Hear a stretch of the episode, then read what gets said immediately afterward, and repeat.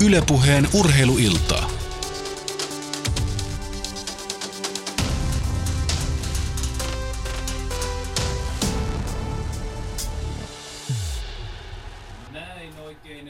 Mukavaa maanantajilta ja tervetuloa mukaan Yle Puheen urheiluiltaan, jota tänään vietetään isosti salibänditeemalla.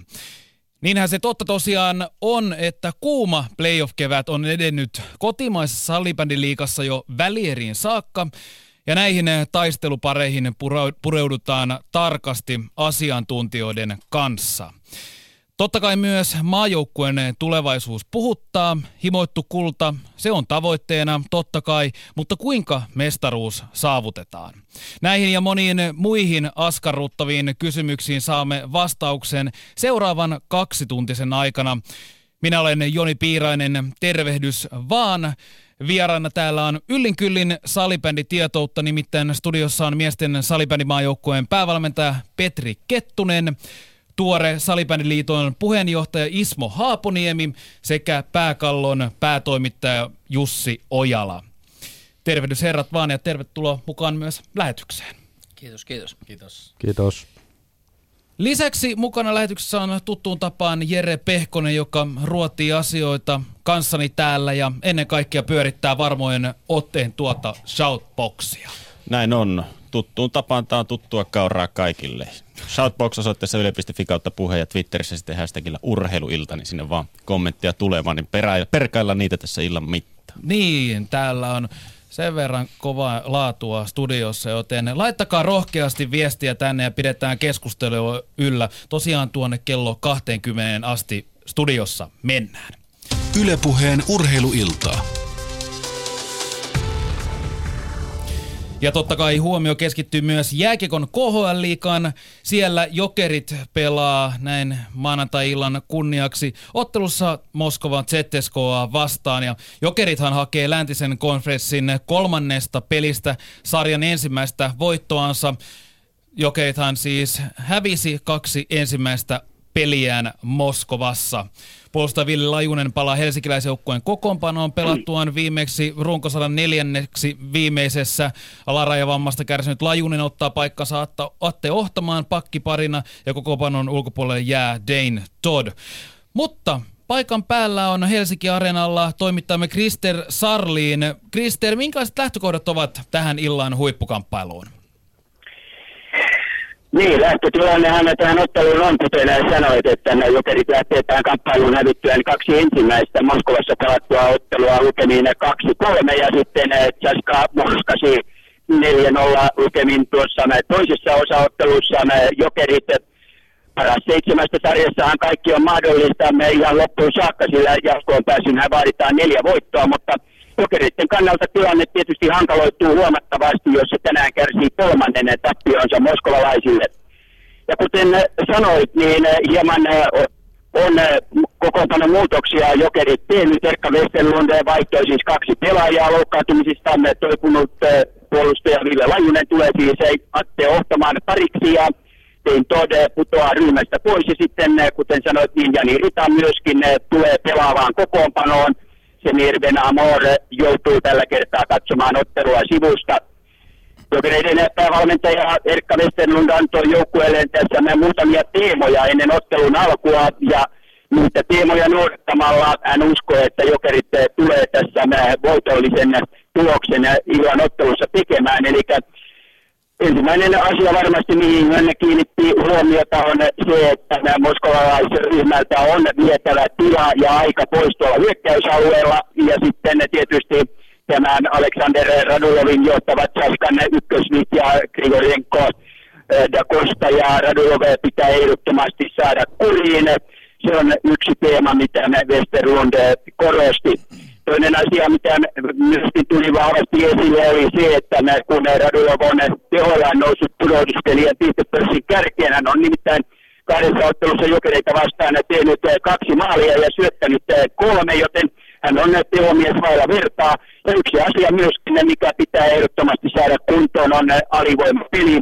Jaskahan on tehnyt ottelussa, otteluissa kaksi ylivoimamaalia ja vielä Jokerit ei pystynyt tasaviisikoin tekemään yhtään ainuttakaan maalia. Molemmat maalit ovat syntyneet, mitä se on tehnyt tässä sarjassa, niin ylivoimalla. Oikeastaan tässä sillä lailla pähkinänkuoressa tämä lähtökohta tähän otteluun on. Jaska on ollut koko sarjan pala- paras puolustava joukkue, sille on tehty vähiten maaleja ja nyt olisi sitten jokereittenkin aika saada tasaviisikoin maaleja aikaan. Ja kun joskus on puhuttu tällaisista vanhasta sanonnasta, että sitä tikulla silmään, joka vanhoja muistelee, niin ehkä jokereiden kannattaa hieman muistella ainakin tämän vuoden tammikuun 18. päivää, sillä kyseisenä päivänä Moskovan Tseska pelasi edellisen kerran Helsinki-areenassa ja tuon ottelun jokerit voitti 2-1. Tässä ennakkotunnelmat tässä KHL välierään kamppailusta Helsingin areenalta takaisin sinne urheiluiltaan ja, ja pitäkäähän siellä me keskustelua yllä. Ylepuheen urheiluiltaa. No näinhän me tehdään. Kiitos Krister Sarlin sinne Helsinki Areenalle. Siellä siis äh, Moskovan Ceska jokereita vastassa ja totta kai toivotaan äh, jokereille nyt onnea tuohon otteluun. Isoa voittoa joukkue halajaa tuosta kamppailusta. Kaksi ensimmäistä siis moskovalaisten hallinta, erityisesti tuo toinen ottelu. Ensimmäinen meni aivan viime tipoille. Ja sitä kamppailua ja näitä kommervenkkejä. Tulemme niihin ottamaan myös kiinni täältä studion puolelta, mutta ensisijaisesti tänään mennään salibändi teemalla. Ja kuten jo tuossa studion alussa totesinkin, täällä on kovia herroja studiossa, nimittäin maajoukkueen päävalmentaja Petri Kettunen, Salibändiliiton tuore puheenjohtaja Ismo Haaponiemi sekä pääkallo.fin päätoimittaja Jussi Ojala, joten kovilla asioilla, kovilla herroilla täällä liikenteessä ollaan. Upea salibändi kevät, se kai tässä vaiheessa voidaan todeta, kun katsotaan noita välieräpareja. Aloitetaan ihan yksinkertaisesti. Siellä on happea erä, SPV ja SSV vastakkain. Herrat, minkälaisia ajatuksia tämä nelikko teillä herättää? No tietenkin. Totta kai herkulliset parit, yksi yllätys joukossa, eräkampes klassikin nuri ja tota, neljä joukkuetta edelleen, sanotaan ainakin kolme, jotka voi kuka tahansa voittaa mestaruuden. Mä en ehkä ihan usko, että erä, eräjuna voi kuitenkaan ihan sinne asti mennä. Niin sinänsä kuitenkin herkullinen tilanne, että jos vähän muistelee vuosia taaksepäin, niin ei todellakaan ollut se tilanne, että, että tota, on ollut niin auki se peli. Aika monta vuotta tuossa mentiin SSVllä ja sitten oli vähän SPVtä, mutta nyt kuitenkin on useammalla joukkueella mahdollisuus siihen mestaruuteen ihan aidosti. Jussi Ojala, oletko sitä mieltä, että nämä muutoksen tullet ovat ihan hyväksi lajin parille? No on totta kai ehdottomasti, että kaikki kunnia SSVlle ja eihän se heidän vika ole, mutta kyllä se kieltämättä vähän puuduttavaa siinä jossain vaiheessa oli, kun se oli aina joka kevät, se oli sitten se SSV se lopputulos. Mitä mieltä päävalmentaja, Suomen maajoukkojen päävalmentaja Petri Kettunen on näihin ajatuksiin? No tietenkin urheilun kannalta on aina hyvä, että tulee tuollaisia tuollaisia tarinoita niin kuin erällä, erällä tuli ja siinä kohtaa henki voitti materiaa ja erä meni jatkoon. Se toki mestarihan voi tänä keväänä olla sama joukko kuin se oli viime vuonna ja alkaako sitten uusi dynastia, sitä me ei osata sanoa, että mielenkiintoiset parit siellä on ja, ja, ja kyllä varmaan ennakko, ennakkoarveluissa niin kuin Happe ja SPV on kuitenkin pikkasen, pikkasen niskan päällä noissa lähtökohtaisesti verrattuna SSV ja erään, mutta mielenkiintoiset on parit ja voi tapahtua melkein mitä vaan, että erä on lennossa ja katsotaan, mihin se sitten kantaa. Ja Salibändiliiton puheenjohtaja Ismo Haaponiemi ei varmasti harmittele sitä, että tällaista draamaa saadaan heti jo ensimmäisessä puolivälijärjessä. No ei, kyllähän toi on niin loistava tilanne, missä nyt ollaan ja monessa urheiluleissa on nähty, että on niin sanottuja dynastioita, jotka rupeaa tuntumaan siltä, että eikö, eikö vähän voisi tulla jännitystä peliin mukaan. Ja, mutta kaikki dynastiat kaatuu joskus ja eihän SSV, SSV on nyt hienosti mukana neljän joukossa tuossa ja varmasti taistelee omasta paikastaan ja paluusta sitten kultakantaa. Ja Jussi ehkä vähän jäävyyssyistä sanoi, että ei erää voi mm-hmm. olla siellä, mutta kyllä mä uskon, että eräälläkin on hyvät vahikset. Ja jos ajatellaan, että nyt neljä joukkuetta, joilla kaikilla on ihan todelliset mahdollisuudet voittaa ja sitten näiden neljä ulkopuolellakin on tippunut joukkoita, joilla olisi ollut mahdollisuuksia mestaruuteen, että on niin tosi hieno tilanne.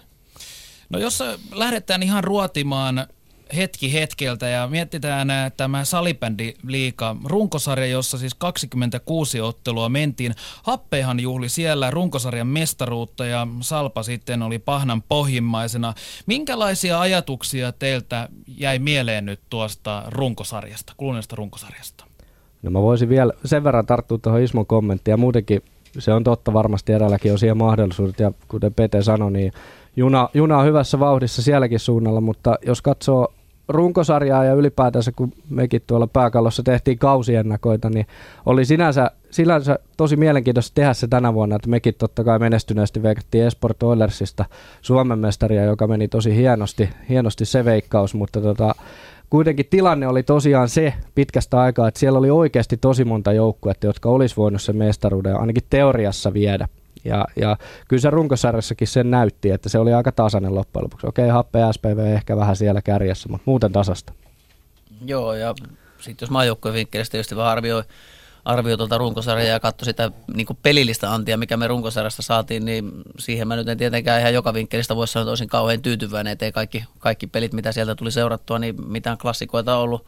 Mutta sarja oli tasainen, siinähän se oli hyvä, että meillä oli kärki, joka kamppaili runkosarjan voitosta ja sitten iso iso keskikasti, jotka paikasta päästä playoffeihin. Sitten meillä oli neljän, neljän pohja loppupeleistä, jotka sitten jako paikkoja siinä, että kuka on missäkin ja parit tuli playoutteihin ja Salpa, joka oli runkosarjan viimeinen, niin kuitenkin on tällä hetkellä sarjapaikassa selvittänyt ja jospa tappelee sitten seuraavassa vaiheessa säilymisestä, että tasainen, mielenkiintoinen ja muutama niin kuin eri kategoriaa jakantunut runkosarja, että sellainen jää ehkä päällimmäisenä mieleen.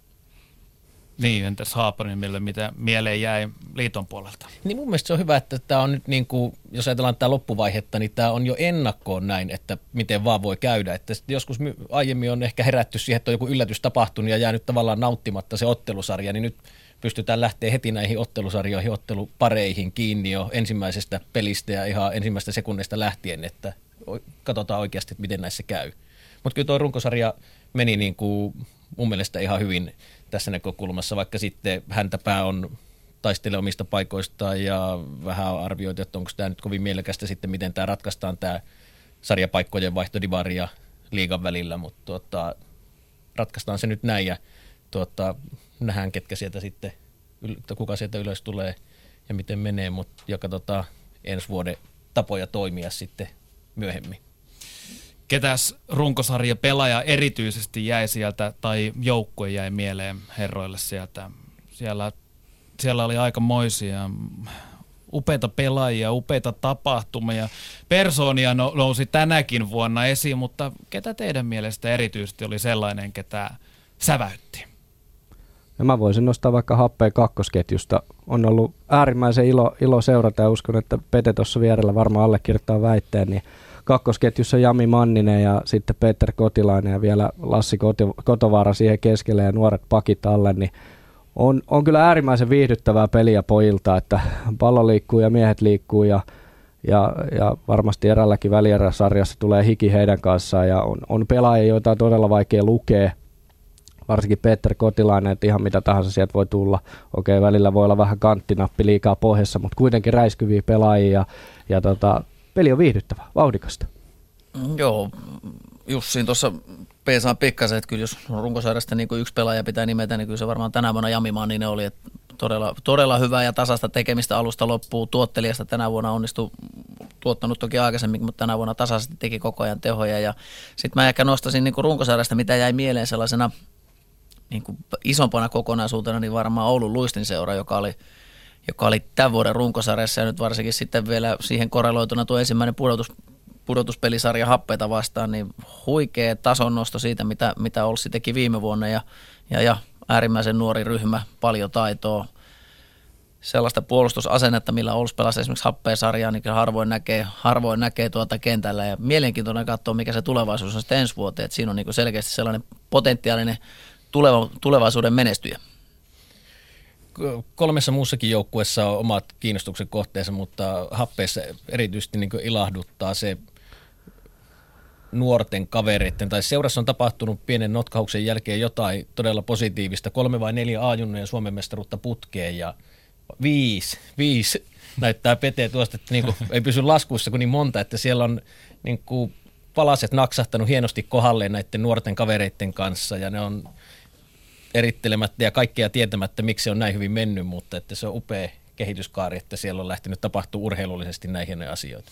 Niin Happe tosiaan runkosarjassa keräsi 43 pistettä, 26 ottelusta 21 voittoa, yksi tasapeli, neljä häviötä ja kun tiedetään, että joukko on täynnä persoonia, aikamoisia väriläiskiä, niin omalla tavalla voi jopa sanoa, että oikeaan osoitteeseen taisi tuo mennä, mutta hyvän aasinsillan jälkeen napataan kiinni meidän välieräpareihin.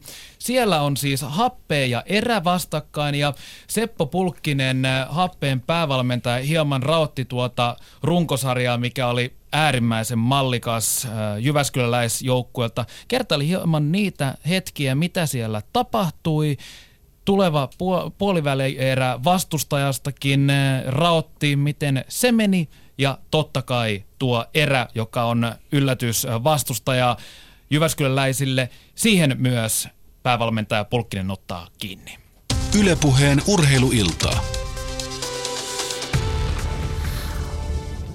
Happeen päävalmentaja Seppo Pulkkinen runkosarjan voittojoukkueelle. Lähdetään ihan siitä kohtaa liikkeelle, että kuinka iso yllätys se teille oli? No ei se ollut kyllä mikään yllätys, että kyllä se oli ihan se, mitä me lähdettiin tavoittelemaan, että kyllä se ihan aikataulun mukaan tuli. No Happe esiintyi runkosarjassa äärimmäisen vahvasti ja ennen kaikkea tasaisesti läpi koko kauden ajan. Oliko tasaisuus juuri se syy, että lopulta runkosarja päättyi teidän menestykseen? Kyllä se oli ja materiaalin laajuus, että sen materiaalin laajuuden ansiosta pystyttiin pitämään sitä, sitä tasaisuutta läpi, läpi sarjan ja ne notkahdukset, mitä tuli, niin ne ei ollut sitten kovin pitkiä, että jokainen aina notkahtaa välillä ja se saattaa kestää vähän pidempään, mutta nyt päästiin aina pikkuhipaisulla. Niin, minkälainen tuo hipaisu oli? Anna hiukan osviittaa siitä. No sillä tavalla just sanotaan, kun oltiin, oli tuota silloin niitä syksyn synkeitä aikoja, kun oli, oli oikein pimeätä ja myrskystä ja vaikka mitä, niin, niin, niin silloin oli myös loukkaantumisia ja sairastumisia aika paljon, niin tuota, silloin tuota, meidän laajuus riitti sen, että pitämään sen, että vaikka vähän pelattiin huonomminkin, niin pystyttiin voittaa. Ja silloin tuli niitä pikku, pikku tuli meille vain Joensuu homma, joka ei ollut, jospa ei ollut yhtään yhtään peliä siihen mennessä, niin me mentiin Joensuuhun ja otettiin reilusti, reilusti selkäämme siellä, ei ollut, ei ollut lähellä voittaa. Että se oli sitten semmoinen y, yksi notkahdus, se oli yksi semmoinen hipasu, josta kyllä kerralla opittiin ja seuraava peli meni jo paremmin. Niin minkälainen tuo Jospa-ottelu, se muistuu kyllä varmasti kaikille mieleen. Siinä tosiaan teillä ei mennyt ihan putkeen tuo ottelu. Minkälainen oppitunti se oli ennen kaikkea teille ajatellen tätä loppukauden menestystä? Kyllä nämä semmoisia sopivia muistutuksia aina aika ajoin on, että erot sarjojen tai joukkojen välillä ei ole niin järkyttävän suuria, että kyllä sitten ihan helposti me, me ainakin pystytään häviämään joukkueelle kuin joukkueelle, ja se on nähty jo aikaisempinakin vuosina, mutta tuota, nyt siinä mielessä toinuttiin hyvin nopeasti tuosta, että se ei jatkanut semmoista niin kuin matalaa kautta pidempään, vaan se oli se yksi matsi, that's it. Niin, tuo materiaali on, on ollut isona tekijänä, kuten olet maininnut. Osuiko teille kauden aikana minkälaisia ruuhkaviikkoja? Puhuit, että tietynlaisia notkahduksia tuli, mutta ylipäätään vaikuttivatko otteluruuhkat juuri tämän ison materi- materiaalin peilaten oikeastaan millään tavalla teidän joukkueeseen? No kyllä ne tietysti tuommoiset pelisummat vaikuttaa jokaisen joukkueen jollain tavalla, mutta se, että, että me pystyttiin sitten tuomaan niin tuoretta kaveria, kaveria tuota sisään ja vähän antaa lepoa, lepoa sitten enemmän enemmän tuota kuormaa saaneille kavereille ja tällä tavalla pystyttiin vähän kierrättä, kierrättämään porukkaa ja sitten tuli ihan luonnostaankin, kun oli niitä haavereita, niin, niin, niin kyllä se, se vaan se vaan nyt osoittautui järkeväksi, että me lähdettiin aika isolla, isolla ryhmällä liikkeelle. No nyt nuo syksyn pelit, pelit ja niissä menestyminen, tärkeiden pisteiden raapiminen, se tuntuu nyt olevan loppukautta ajatellen isossa roolissa. Nuo pisteet taisivat jollakin tavalla olla niitä tärkeimpiä pisteitä, jos nyt summailee asiaa. Kyllä se juuri näin on. Että olen joskus sanonut, että kyllä runkosarjan voitto ratkaistiin niillä, niissä syksyn pimeän lokakuun, marraskuun, joulukuunkin synkeinä aikoina nämä ratkaistiin, kun pimeitä oli ja mielialat ei ollut aina kaikilla niin korkeimmillaan, niin silloin tuota, me oltiin kuitenkin hyvässä iskussa ja siinä oli se MM-taukokin, joka vielä teki vähän sitä pelisumaa, niin sekin selvitettiin ihan, ihan kunnialla kyllä, että, että kyllä se silloin se runkosarja ratkaistiin. No puhutaan päävalmentaja Pulkkinen hieman joukkueestasi. Happe on täynnä aika tavalla luovia yksilöitä ja sellaisia taiteilijasieluja. Kuinka helppoa on ollut pitää pakkaa kasassa valmentajan näkökulmasta, kun aika moista pelaajaa löytyy joka osa-alueelta?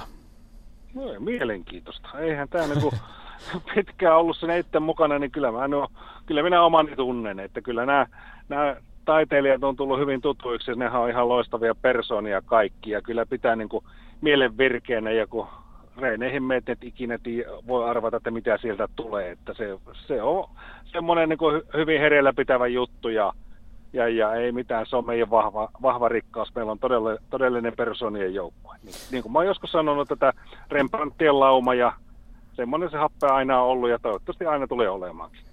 Niin yleensä tällaisia taiteilijasieluja, niitä ollaan vähän nokavartta pitkin katsottu, mutta sinä sen sijaan nimenomaan toivot, että jokainen yksilö kukkii omalla tavallaan. Kyllä, tämä, kyllä persoonia tarvitaan. Kyllä, se, että, että kyllä jokainen pitää saada olla se oma persoonansa. Totta kai täytyy niin kuin, sopeutua niihin joukkueen sääntöihin ja tähän, mitä tämä urheilu vaatii. Totta kai siihen pitää sopeutua, mutta ei se semmoinen, niin kuin, että että viedään se sielu pois ja viedään se luonne pois ihmisestä, niin ei, ei, ei, ei sielua saa tuota lannista eikä tappaa, vaan päinvastoin annetaan niin kuin, haetaan niitä vahvia puolia, vahvoja puolia esille ja tuodaan sitä kautta sitä semmoista vähän persoonallista näkökulmaa tähän touhuun.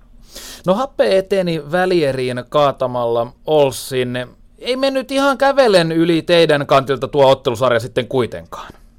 No se meni aika lailla odotusten mukaan. Tiedätte, että Olssi on haastaa meidät vahvasti, hyvä kausi alla, ei mitään hävittävää, rohkeasti lähtee pelaamaan ja erittäin kurjalaista puolustuspeliä pelaava joukkue, niin kyllähän se tiukalle pani, mutta tuota, 3-0 voiton jatkoon ja siitä on todella tyytyväinen. No minkälainen pelillinen anti oli tuosta ottelusarjasta nyt tuohon välieräsarjaan sitten otettavana? No erittäin hyvä, että kyllä se kun tiedetään, että erä tulee vastaan ja erä sumputtaa kanssa aika lailla, niin tuota, kyllähän se semmoinen maltin oppitunti meille oli ja todella hyvä valmistava valmistava ottelusarja tähän tulevaan, tulevaan vaiheeseen. Niin tosiaan yllätyksellinen erä teillä vastustajana. Minkälaista ottelua, ottelusarjaa päävalmentaja odottaa? No tasasta. Viime vuonna erän kanssa pelattiin, pelattiin yhtä vaihetta aikaisemmin ja täydet viisi peliä pelattiin, niin en mä usko, että tämä vuosi tulee muuttamaan millään tavalla sitä tilannetta, että tasaisia pelejä tulee olemaan ja hyvinkin pitää varautua siitä, että viisi peliä pelataan. Että se on se ainakin, mikä me ollaan varauduttu. No pikkuasiat, ne aina ratkaisee. Varmasti jonkinlainen mentaalinen etu tulee tuosta runkosarjan voitosta kuitenkin teille, kun mietitään, että runkosarjassa erä ei ihan samalla tavalla menesty. Toki pitää huomioida, että näissä pudotuspeleissä erä on ollut äärimmäisen vahva.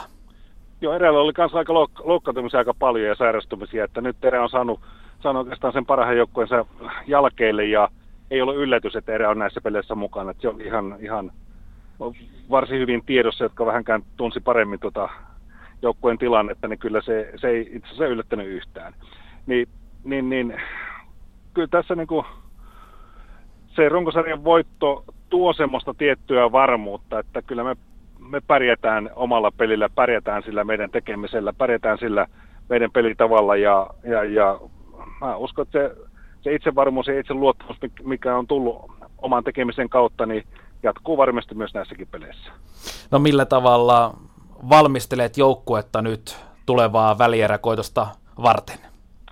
No aika lailla semmoista, en mä sano perinteistä, vaan semmoista ominta, omintakeista valmistautumistahan meillä on hyvin persoonallista työtähän se on tämäkin ja nyt oli huili viikonloppu, oli todella hyvä, vietiin vähän kalusto huoltoalueelle ja on huolettu hyvin ja nyt alkaa kohta videopalaverit palaverit ja reenit ja sitä kautta, niin kuin mä sanon, että lähdetään uuteen erään nyt mm. tässä, tässä näin. Ja, ja, ja, otetaan sitten, taustatyötä on tehty huolella ja, ja, ja erä on kyllä skautattu ja kaikki asiat on pyritty ottaa huomioon. Ja nyt ne vaan valmistetaan ja siirretään käytäntöön, että eihän se sen kummempaa ole, ole, ole siinä, että nyt vaan tärkeää myös, että saadaan nämä, nämä tuota, kaikki pikkukolhut, mitä tuossa on tullut, niin paikattua. Että kyllä nekin aika hyvältä näyttää se tilanne sen suhteen. Niin kuinka paljon yllätyksiä siellä saattaa tulla vielä vastaan, mitä ei välttämättä ole pystytty skauttaamaan ihan tällä aikataululla, kun erä tuntuu nyt olevan pelillisesti erittäin yllätyksellinen? Niin, no, jokainen peli tuo mukanaan yllätyksiä, mutta tuota, kyllä kuitenkin erää aika tarkkaan tunnetaan, tunnetaan pelitapa, pelifilosofia, nämä näin, niin ei siitä mitään, en usko, että semmoisia megaluokan jättiyllätyksiä tulee, mutta jokainen peli pitää sisällään suurempia tai pienempiä yllätyksiä, että siihen pitää varautua. Happeen päävalmentaja Seppo Pulkkien, kiitos paljon haastattelusta ja ei muuta kuin paljon onnea tuohon erävastaan sitten välierävaiheessa. Joo, ei mitään. Kiitoksia. Kiitoksia. Moi moi. Ylepuheen moi moi. urheiluiltaa. Näin siinä kuultiin happeen päävalmentaja Seppo Pulkkinen. Kyllä minä omani tunneen, sanoi Seppo sieltä totutun varmasti. Ää, aikamoisten persoonien kanssa kieltämättä Pulkkinen pääsee päivästä toiseen tekemään duunia. No näin on. Kyllä se happe on kieltämättä omanlaisensa tarina.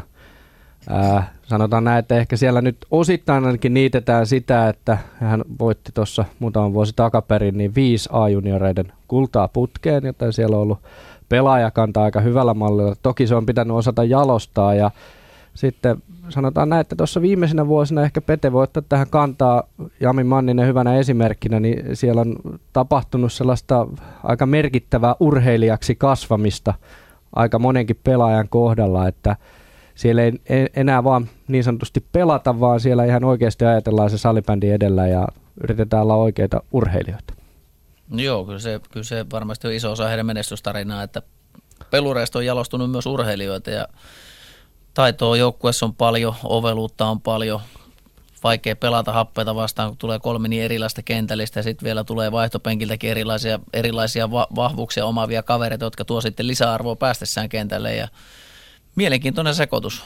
Huippumaalivahti, sarjan paras maalivahti ehkä tässä kohtaa ja se antaa aina turvaa siihen happeen pelaamiseen ja se näkyy kaikessa. Teillä on maalivahti, joka luottaa itseensä ja sen jälkeen joukkue edessä luottaa aika hyvin siihen omaan tekemiseen, niin kyllä se vaikea joukkue on kolmesti voittaa, mutta mielenkiintoinen, mielenkiintoinen katsoa, miten lähtee pelit käyntiin. Eka peli on varmaan erään kannalta iso peli.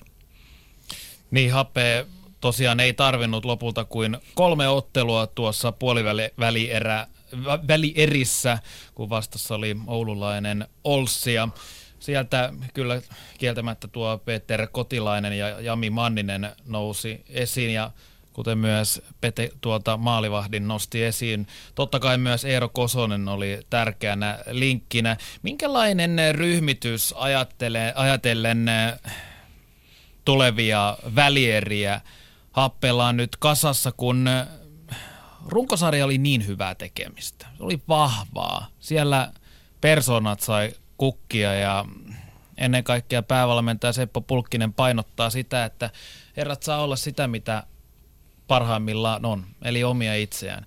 Minkälainen aikapommi se loppujen lopuksi on, kun isojen ekojen kanssa työstetään? No, aikapommi on ehkä vähän liikaa sanottu. On siellä, on siellä joo, varmasti on persoonia ja muuta, mutta Pulkkisen Seppo on aika mainio herra johtamaan sitä orkesteria, että, että, että se tosiaan on, on aika erilainen tapa johtaa. Ehkä erä, erä on hyvä, hyvä esimerkki siinä sitten toisenlaista, että siellä ehkä vähän enemmän ollaan raameissa kiinni ja tiedän sen, että esimerkiksi puolivälierä-sarjassa, kun Happeen entinen valmentaja Jyri Korsman, joka on nykyään erässä, niin aika hyvin pystyi varmasti siinä Petteri Bergmanin kanssa skauttaamaan, mitä Classic tekee. Ja Classicin peliä oli ehkä helpompi lukea. Niin mä väitän, että vaikka tullaan nyt happeita vastaan, ja vaikka Jyri Korsman on entinen happeen valmentaja, niin mä väitän, että happeita on silti vaikeampi lukea. Koska niin kuin Pete sanoi, niin siellä on kolme erilaista ketjua. Siellä on mun mielestä ei ehkä sarjan paras maalivahti, vaan on ihan selkeästi sarjan paras maalivahti Eero Kosonen – ja sitten aika tasapainoinen kuitenkin, että siellä on pakkikalusto on jees ja on kolme ketjua. Ja mielenkiintoista mun mielestä se, että siellä on vähän tämmöinen niin old school checking line kolmosketju vielä, jotka niin on enemmän vähän tätä päijuoksia osastoa, jotka on kuitenkin ihan taitavia. Niin minkälainen tuo nostitkin esiin Eero Kosonen ehdottomasti liikan parhaimpia maalivahti. Minkälainen se on kombinaationa, kun puolustus, puolustuksen takana on maalivahti, joka, joka kerta toisensa jälkeen ottaa ihan mahdottomia kiinni? No onhan se aika, aika miellyttävää sille edessä pelaavalle puolustukselle, että siinä ei tarvitse ihan jokaisen palloon lähteä samalla tavalla reagoimaan ja Kososen kanssa joukkueella on hyvin selvät säännöt, että mitkä kulmat pitää pelaajien peittää, mitä kulmia ei pidä peittää ja se luottamus siihen yhteistyöhön on niin vahva kaikilla, että se tuo, se tuo niin kuin aika paljon turvallisuutta sinne kentälle. Tuohon, mitä Jussi puhuu happeesta, niin mä ehkä vielä sellaisen siinä nostaisin esille, että mikä voi se happeen haaste olla, niin se on sitten se kärsivällisyysmomentti, että Olssia vastaan, kun katso pelejä, miten happea pelaa, kun vastassa oli puolustus, joka oikeasti laittoi itsensä töihin ja teki töitä hulluna kovalla asenteella, peitti raasto niin kuin joka tilanteessa, niin siinä happeella se kärsivällisyys oli iso juttu ja sama varmaan erää vastaan, että todennäköisesti eräkin aika puolustusvoittoisen taktiikan kautta lähestyy, niin se voi olla se happeen kompastuskivi, että miten se kärsivällisyys riittää sitten siihen oman pelin tekemiseen ja aukaiseeko se liikaa paikkoja erälle. Että se on niin kuin mun mielestä se happeen iso kysymys. Tuo on hyvä pointti siinä mielessä. Tosiaan ne nyt pelas kolme peliä puolivälijärissä joukkuetta vastaan, joka makaa puoleskentässä kurinalaisesti, kylläkin makaa. Okei, itsekin olin Seppo Pulkkisen kanssa jutuissa ja kiitteli heidän malttiaan. Tosi sivulaussa sanoi, että joo, kyllä se koetuksella oli se maltti siinäkin sarjassa, että siellä tosiaan jaksetaan jauhaa ja ollaan kärsivällisiä, eikä tehdä niitä virheitä, mitä kaveri kyttää. Ja nyt tulee erä vastaan, okei se oli hyvä treeni pelata Olssia vastaan, joka on erä on kurinalainen, mutta väitän, että erä on taas askeleen parempi siinä rokottamaan ja nostamaan sieltä ja tulemaan, joka on niin askeleen parempi joukkue, että kärsivällisyyttä tarvitaan taas vähän enemmän niin tuohon kolmas ottelu, sehän päättyi 3-2 lukemiin ja sekin oli jälleen kerran äärimmäisen tiukka ottelu Olssia vastaan. Niin kuin tuossa Sepon kanssa totesinkin, ei ihan kävele menty tuo ottelupari kuitenkaan, vaikka ehkä lähtökohdat saatoivat olla Olssia vastaan sellaiset. Puhutte maltista ja puhutte ylipäätään siitä, että runko pysyy kasassa. Materiaali, se on iso tällä hetkellä happeella. Näettekö, että siinä saattaa olla jonkinlainen äh, voiton tae? Että, no. että on laaja materiaali. Että on laaja materiaali. Ylipäätään on puhuttu paljon sitä, että kapealla rungolla salibändissä on helpompi mennä, mutta kun nyt on happeen kokoinen joukko ja siellä löytyy ratkaisuvoimaa niin laajalti, onko se hyvä asia tässä tapauksessa? No totta kai on, katsotaan vielä tuo heidän ottelusarja erää vastaan, kun on aikataulutettu, se, se on kuuteen päivään viisi peliä maksimissaan painetaan menee. Niin seitsemän. Ky- eikö se, anteeksi, seitsemän päivää toisinpäin. No. Niin tota, ää, totta kai tulee merkitys, koska siinä pelien väli ei ole enää niin pitkä, siinä vähän matkustetaankin välissä, että se ei ole ihan paikallisvastusta ja Happeella on ollut tuommoinen tapa, että ne on saattanut playoff-sarjassakin kesken, kesken ottelusarjan vielä ottaa sieltä sivusta pelaajia, tuoreita kavereita sisään – Eli heillä, heillä on myös sitten kyky ja kokemus jo, jo runkosarjan ajalta ja sitten aiemmilta vuosilta siitä, että voidaan käyttää pelaajia, jotka ei ole välttämättä pelannut siinä, siinä ihan just heti ja ne tuottaa sitten kuitenkin asioita hyvin tullessa. Et uskoisin, että se on Happelle niin kuin iso, iso voimavara ja paljonhan se riippuu siitä, että minkälainen pelin kuva siellä rupeaa muodostumaan, että, että onko se oikeasti aktiivista pelaamista molempiin suuntiin, vai onko se enemmän sitä puolustustaistelua ja miten se sitten menee. Että se, se, se on yksi osa tota ottelusarjaa, että mihin se pelin iso kuva lähtee kääntyä. Joo, kyllä eh, erityisesti nousee molemmissa välieräsarjoissa tämä tiivis pelitahti. Tämä tulee näyttelee todella iso osa. Se, että on amatöörisarja kuitenkin, yritetään pelata sitä ammattimaisesti ja se pitää viisi peliä maksimissaan seitsemään päivään, niin se on hurja tahti. Ja siinä voi tulla myös sanotaan, että voi loukkaantumiset ynnä muut voi heilauttaa sitä pakkaa aika paljon. Jos pelataan viime kevääseen, pelattiin SM-finaaleita Happe ja Klassikin välillä. Okei, Klassik myös ei myöntänyt sitä, mutta Klassikillahan iski kesken finaalisarja aika monen vatsatauti, joka pudotti aika monta ukkelia pois sieltä, jolla oli valtava merkitys se finaalisarjan jälkeen. Tai, tai se selvisi finaalisarjan jälkeen. Vähän tuli tietoa, että muutama jätkä oli pois, mutta sitten finaalisarjan jälkeen selvisi, että totuus oli paljon kauheampi, mitä se olikaan. Niin tuohon joku vastaava ilmiö, jolle et voi mitään, niin se voi olla aika fataalinen isku. Joo, valitettavasti tietysti niitä, niitä tulee. Toki tulee muissakin sarjoissa va- asiat vastaan happella. Ehkä on tässä, niin kuin, tai onkin väistämättä isompi mahdollisuus kuin erällä. Erällä ei ole varaa tuommoiseen tuommoiseen tautiepidemiaan happeeseen ehkä vähän paremmin kestää, kun siellä on kuitenkin sitten enemmän pelaajia tulossa myös sivusta, sivusta käyttökelpoisia ukkoja mukaan, mutta toivotaan, että saisi sais urheilla joukkue terveenä ja pelata niin hyvää peliä kuin tähän kohtaan vuodesta pystyy tuottamaan. mä pikkusen taraan vielä kiinni tuohon happeen aikapommiin. Mä luulen, että jos se olisi räjähtääkseen, niin se olisi räjähtänyt jo. Että valmentajanahan, kun valitsee kuinka pelaajia kohtaa ja miten valmentaa, niin samaan lopputulemaan Suomen mestaruuteen voi päästä erilaisia reittejä erilaisilla valinnoilla, joko karikoiden vaikka pelolla johtaminen ja vähän semmoinen humaanimpi, ihmisläheisempi, kuunteleva ja keskustelevampi johtaja. Sä voit päästä samalla, samaan lopputulemaan erilaisia reittejä, mutta se, että, että päätyykö se katastrofiin tai hajoaako se paketti, niin kyllä se liittyy sitten myös siihen, että miten valmentaja pystyy aistimaan ja lukemaan pelaajien tilanteen. Pysyykö se joukkue sillä käsissä valitsemallaan tiellä ja jollain lailla valmentajan täytyy olla rehellinen itselleen, että semmoinen, joka ei ole itselleen luontevaa toimintaa tai käytöstä, niin se on aika kivireki vedettävänä, että jos ei ole itselle luontevaa tämmöinen hyvin autoritäärinen ja käskyttävä johtaminen, niin on aika raskas talvi alkaa sitä kautta menemään, että jos komentamalla ja huutamalla ja vaatimalla pelkästään aikoo mennä, niin sitä täytyy tehdä koko ajan sitten.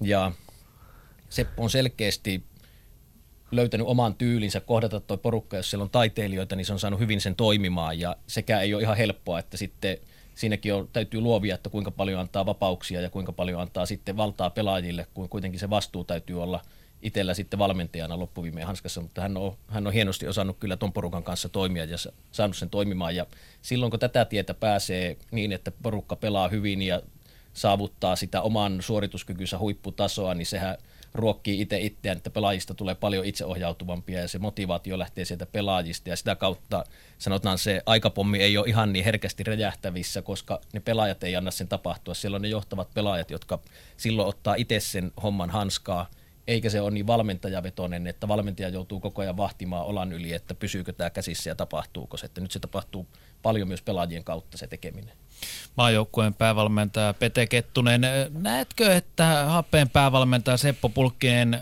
olisi eräänlainen nuoralla tanssia, kun pitää miettiä vähän joka näkökulmalta, kun eri, erityyppisiä erilaisia pelaajia on? Vai onko ihan selkeä ihmistuntia? Vähän näin nyt tulee, kun täällä Yle puheella salibändi iltaa vietetään, niin vähän herrojen puheesta tulee sellainen ilmi, että Pulkkinen on ennen kaikkea ihmistuntijana ihan vertaansa vailla. Hän on äärimmäisen, äärimmäisen hyvä pedagogi, hyvä johtaja, osaa varmasti käsitellä pelaajia oikein ja, ja, ja jos tuollaiset kaverit, mitä happeessa nyt on mukana, saadaan pelaaja tekemään sitä omaa peliä oikeasti koko sielulla mukana, niin kuin Seppo oman ryhmänsä kanssa onnistunut sen tekemään, niin, niin, niin tulokset on tietysti hyviä. Se vaatii sen, että pitää aistia, pitää pystyä tunnistamaan ne pelaajat, tunteen ne pelaajat, miten heidän kanssa toimitaan, ja, ja, ja siinä Pulkkinen on varmasti äärimmäisen hyvä ja paras kaveri tässä kohtaa tietämään, että mitä happeessa pitää tehdä tai mitä ei pidä tehdä. Totta kai muut joukkueet on ihan samoissa haasteissa, että ainahan siellä on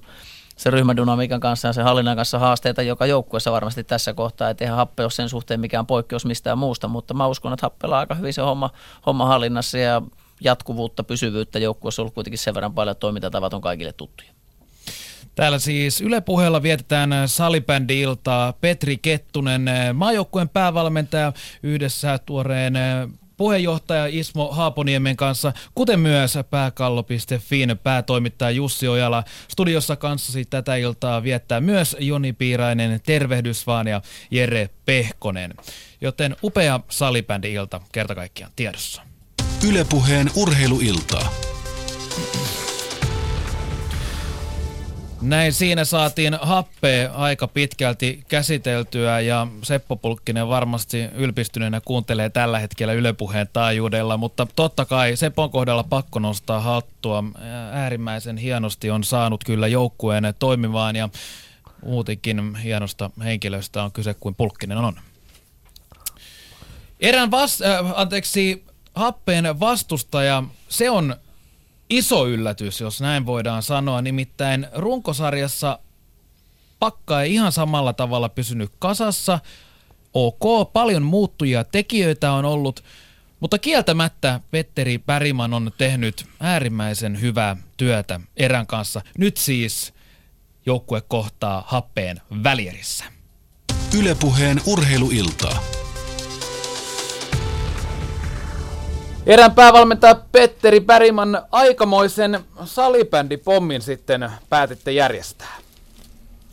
Niin, pommi, pommi ja pommi, että tota, se on tietysti vähän keneltä kysyä, että totta kai itse ajatellaan niin ja ollaan uskottu, ajatellaan ehkä toisin ja uskottu omiin mahdollisuuksiin ja jokaiseen, jokaiseen yksittäiseen otteluun siihen keskitytään ja ei haikailla menneitä eikä tuleviin, vaan fokus siihen ja, ja tota, siinä, siinä mielessä niin, niin, niin, niin näin, mutta, tota, mutta tästä on hyvä jatkaa. No miltä se mestariehdokkaan pudottaminen suoraan otteluvoitoin 3 olla oikein tuntui? No totta kai voittaminen on aina, aina tota, hieno asia ja se, se on yksi iso asia, mistä tätä hommaa tehdään, mutta kyllä fakta on se, että nämä kolme voittoa tuossa, niin jos ei niitä voittoja lisää tuu siinä, tässä nyt tästä eteenpäin, niin ei niillä kolmella hirveästi, hirveästi siinä kohtaa tee, että se on yhdeksän voiton tie ja se kannu on meillä kuitenkin tavoitteena. No tuo erään kausi on ollut kieltä kieltämättä kyllä kaikkea muuta kuin helppo. Mistä sellainen tietynlainen epätasapaino pelin sisällä kauden aikaa on oikein johtunut? Oletko päävalmentaja Päriman siihen löytänyt jotain syytä?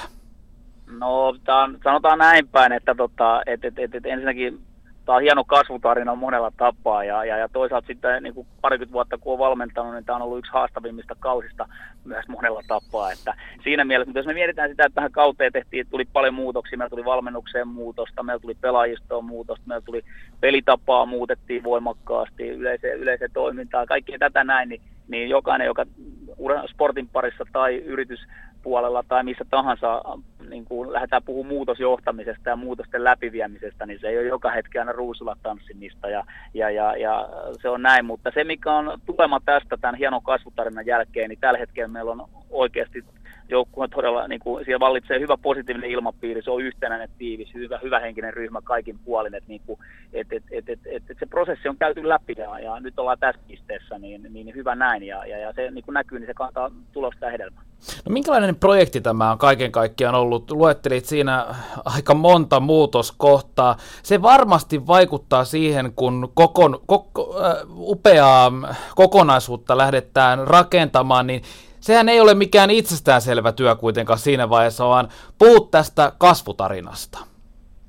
Joo, se on, tämä on monella tapaa ollut ja se on, silloin, siinä niin kuin ihmisjohtamista tehdään ja, ja sanotaan, että meillä on, niin kuin, meillä on se äh, kymmenkunta henkeä taustatiimissä ja, ja, ja sitten siinä on se, onko meillä 27 pelaajaa tällä hetkellä, kun lasketaan niin kuin vähän reservejä muut mukaan, niin se on aikamoinen, aikamoinen määrä siinä, kun ihmisiä johdetaan ja, ja, ja siellä on, kun tätä ei päätoimisesti ihmiset tee kuitenkaan ja siellä on siviilipuolen haasteet, tuossa on vähän lasta syntynyt matkan varrella ja ollut vähän pitempiä loukkaantumisia ja, ja sitten kun otetaan nämä kaikki nämä muutokset, mitä edellä mainitsin, niin, niin kyllä siinä aika monen koktaili saadaan aikaa ja, ja sitten totta kai kun siellä on, pelataan ja tunnetaan pelissä, mikä kuuluu sporttiin voimakkaasti ja, ja, ja näin poispäin. Jokaisella on joukkuetavoitteet, on henkilökohtaiset tavoitteet ja sitten odotetaan vielä ulkoiset, ulkoiset tota, tekijät sieltä niin kuin joukkueen toiminnan ulkopuolelta. Ja, niin kyllä sitten aika hyvä soppa välillä saadaan kasaan ja aikaa, mutta sehän on sitä just se johtamista ja miten niitä pystytään hallitsemaan ja miten tilanteisiin suhtaudutaan. Että, et itse tuppaan ja tykkään sellaista sanonnasta, että ei se niinkään mitä tapahtuu, vaan miten se siihen reagoit, niin se on, se on, se on olennaista kyllä näissä hommissa. Se varmasti pitää paikkaansa. Ajatellaan tuota runkosarjan äh, jälkeistä aikaa. Lähtökohdat ei varmasti ollut kaikkein ne helpoimmat. Minkälaisia ajatuksia siinä vaiheessa pyöri päässä, kun puolivälieriin lähditte aikamoisen haastajan asemasta? Niin, tässä pitää, niin kuin, tietysti kun itse on niin lähellä joukkuetta ja, ja, ja tuntee, tuntee kaverit ja taustat ja kaiken, kaiken tänne tiedostaa tämän prosessin, ei katso sitä niin etäältä, vaan näkee sen, niin kuin näkee sen, että oikeasti miten se joukkue sieltä loppujen lopuksi niin kuin se ryhmä, mm, tämä prosessi etenee, tämä muutos siellä joukkueen sisällä, mitä ollaan nyt saavutettu ja se yhtenäisyys ja kaikki, niin totta kai niin kuin, mulle se ei siinä mielessä tullut, tullut yllätyksenä ja, ja, ja se omat fiilikset oli nimenomaan luottavaiset fiilikset ja koko ajan aistinut sitä, että se on huokunut niin kuin koko ajan voimakkaammin ja voimakkaan joukkojen parissa. Ja sitten kun palkitaan totta kai sillä tavalla, että saatiin runkosarjan loppuun, niin tota, siellä oli hyvä nousujohteinen trendi jo kevätkaudella. Ja sitten totta kai nyt playereissa vielä, kun saatiin tuosta hyvä päänahka ja voittoja siitä ja sitä kautta ylipäätänsä onnistumisia, niin ja pelitapa pelillisesti kehityttiin ja mentiin monella sektorilla hyvin paljon eteenpäin, niin totta kai se antaa uskoa ja niin kuin, luottoa siihen omaan tekemiseen, että ollaan oikealla tiellä. Ja totta kai itsellä on sitten ollut tietysti, niin kuin mietitään, että tässä toissa vuonna aloitti tässä hommassa, niin semmoinen iso pitkä punainen lanka ja sitä, sitä pitkin pitää mennä ja seurata ja niin kuin tavoite siintää silmissä ja sitä kohti mennä. Ja sitä kautta niin kuin pyrkii aina itse näkemään sinne tuloksen taakse, että totta kai vedonlyöjät tai muut seuraajat aina miettii, katsoa sitä tulosta hyvin kliinisesti ja, ja mittaa sillä, millä se joukkueen niin kuin tekemistä, mutta totta kai hyvin vaikeahan ulkopuolista on mennä sinne, kun ei tiedä niitä, miten, missä vaiheessa ja minkälaisia prosesseja siellä oikeasti sitten joukkueiden sisällä on, että tota, mutta se on ihan oma, oma hieno maailmansa sekin. No erä on pidetty eräänlaisena mustana hevosena. Ehkä se jo kertoo siitä, että pudotuspeleissä haluttiin joukkueen välttää tavalla tai toisella. Taisi jotkut muutkin nähdä erään potentiaalin. No joo, että, että, että varmasti niin, just nämä, ketä lajipiireissä siinä on, niin tiedetään, tiedetään niin kun tunnetaan pelaajat ja taustat ja kokonaisuus ja tiedetään, että kun palakset loksahtaa paikalleen, niin, niin, niin, niin varmasti niin kuin hyvää, hyvää jälkeä tulee. Ja totta kai sitä aina on kysymys siitä, mihin mikäkin riittää ja, ja niihin on, mutta tota, onhan sekin tietyn tyyppinen osoitus, osoitus siitä, että varmasti niin kuin asioita on oikein tehty, että ne, jotka kuitenkin vähän lähempää sitä on seurannut tuolla vieraissa leireissä niin sanotusti, mutta kuitenkin pelattu vastakkain seuran lähelle, eli jolla on kuitenkin lajipiireistä tietoa, niin halusi sitten välttää meidät siinä kohtaa, että, että, että, että. mutta tota, hyvä näin. No koskaan erä ei ole kyennyt nousemaan aina tuonne mitalelle saakka, mutta nyt siihen tarjoutuu oiva mahdollisuus, ja kun peli kulkee näin mallikkaasti, niin siihen on kai kaikella tapaa uskottava. Totta kai te joukkueena uskotte siihen, mutta lähtökohdat siihen mitaliin, ne ovat kyllä erittäin hyvin olemassa. Niin, tässä on, onkohan tässä nyt 5-6 vuotta, kun sieltä pari hopeaa tai pari pronssia tulee. Mm. Nyt on ollut sitten vähän hiljaiseloa tässä välissä, välissä tota, äh, playereissa kyllä oltu, mutta tosiaan niin puolivälirissä tie noussut pystyy ja nyt sitten paluu, paluu välieriin, että et, et, et, et, niin kuin itse ajattelee, niin kuin se oikeastaan se ajatus on siinä, että turha sinne haikailla, haikailla niin kuin, niin kuin ajattelee just sitä, että turha haikailla menneisiin tai turha haikailla tuleviin, että seuraava niin kuin, tämä seuraava missio, elämäntehtävä ja tavoite on nimenomaan, se on se seuraava peli ja, ja se on nimenomaan torstaina kun mennään ja, ja niin kuin pyrkii, pyrkii fokusoimaan ja niin omat kuin meidän pelaajien ryhmän ajatukset pelkästään vain ainoastaan siihen, että turha lähtee niin oikeastaan miettimään, että, että entäpä jos ja mitä jos ja näin poispäin. Että pyrkii tekemään se oma homma niin hyvin, että ei tarvitse sitten vuosien päästä olla tuolla jossain tota, jossittelemassa siitä, siitä, että jos olisin tehnyt näin ja muuta, vaan pyritään nyt tekemään hommat mahdollisimman hyvin ja CG uskoa siihen, että se kantaa, kantaa hedelmää. Joka kerta kun ollaan laatikossa joka hetki, niin oikeasti jätetään kaikki sinne ja niin sanotusti all aina kun, aina kun hommissa ollaan. No Happe tosiaan teillä seuraavaksi välierissä vastassa. Minkälaista ottelusarjaa lupaa odottaa? Ja se mietitään, niin kuin, ajatellaan nyt vaikka klassikki puolivälierissä, niin klassikko on vähän stabiilimpi joukkue. Että okei, niin just niin haastava, viakas, ää, taitava ryhmä, kun, kun sopii odottaa sieltä siitä. Että et, et, et, kyllähän tässä sarjan sisällä vastustajat tunnetaan suhteellisen hyvin, ei siinä, siinä niin kuin mitään. Mutta happeesta tulee ihan selkeästi, niin kuin on brändännytkin tähän oman hirvilogonsa ympärille, hirvirytkettä ja hirviteatteria ja tätä. Et sieltä tulee oikeasti energinen, liikkuva, suoravivainen, röyhkeä ryhmä, ei, ei, ei suottaa hallitseva Suomen mestari ja siellä pistepörssin kärkinimi Kotilaista, Peter Kotilaista, Jami Mannista, tällaisia, tällaisia on, että et, et ilma, ilman muuta niin kun, ö, jonkun verran erityyppinen ryhmä ja se, se vaatii meiltä nyt sitten mukautumista siihen, mukautumiskykyä ja, ja, ja, ja, ja sitä työtä tehdään, että pyritään valmistautumaan siihen niin hyvin kuin suinkin pystytään ja, ja sen jälkeen niin, niin, niin ottelusodan sisällä sitten tota, ollaan valmis muuttaa sitä peliä muutosvalmiuksia myös pitää löytyä, että kun se pieni sakki alkaa sitten valmentajien ja joukkueiden välillä, niin pitää olla valmis myös siihen. No erityisesti erään tiivis viisikkopuolustaminen, se on kieltämättä pistänyt silmään puolivälierissä ja se, se varmasti taitaa olla teidän eräänlainen ehdoton vahvuuskin kentällä kyllä mä näen, että jos mietin millä noi niin kuin voitot tuolta kairattiin, missä me pärjättiin, niin yksi iso asia oli nimenomaan se, että se puolustusasenne, taistelutahto, se huokuu tuosta ryhmästä, että ollaan valmiit syömään vaikka se pallo siellä, että, tota, jos, jos se sitä vaatii tai muuta. Mutta se, että tota, kyllähän siellä ilman muuta se just kaksinkamppailu pelaaminen, se aika paljon, paljon niin kuin korostui tuossa edellisessä sarjassa. Sitten maalivahti pelaaminen on ilman muuta isossa roolissa. Laakso Markus pelasi kolme klassikpeliä nyt pelasi erinomaisesti. toisaalta sitten meillä on toinen maalivahti Kortolaisen Teemu, joka taas sitten oli tuossa runkosarjan aikana, ne oli tota, torjuntapörssin ykkönen hyvin pitkään.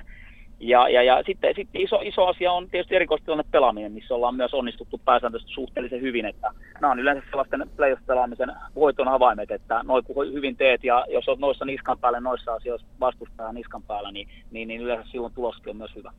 No asenne se tuntuu teillä olevan ehdottomasti kohdilla, mutta mitkä yksittäiset asiat tulevat erityisesti ratkaisemaan nyt mielestäsi tämän tulevan ottelusarjan? Kyllä mä tässä kohtaa mennään samoilla, eli maalivahtipeli, ilman muuta se taistelutahto, puolustusasenne.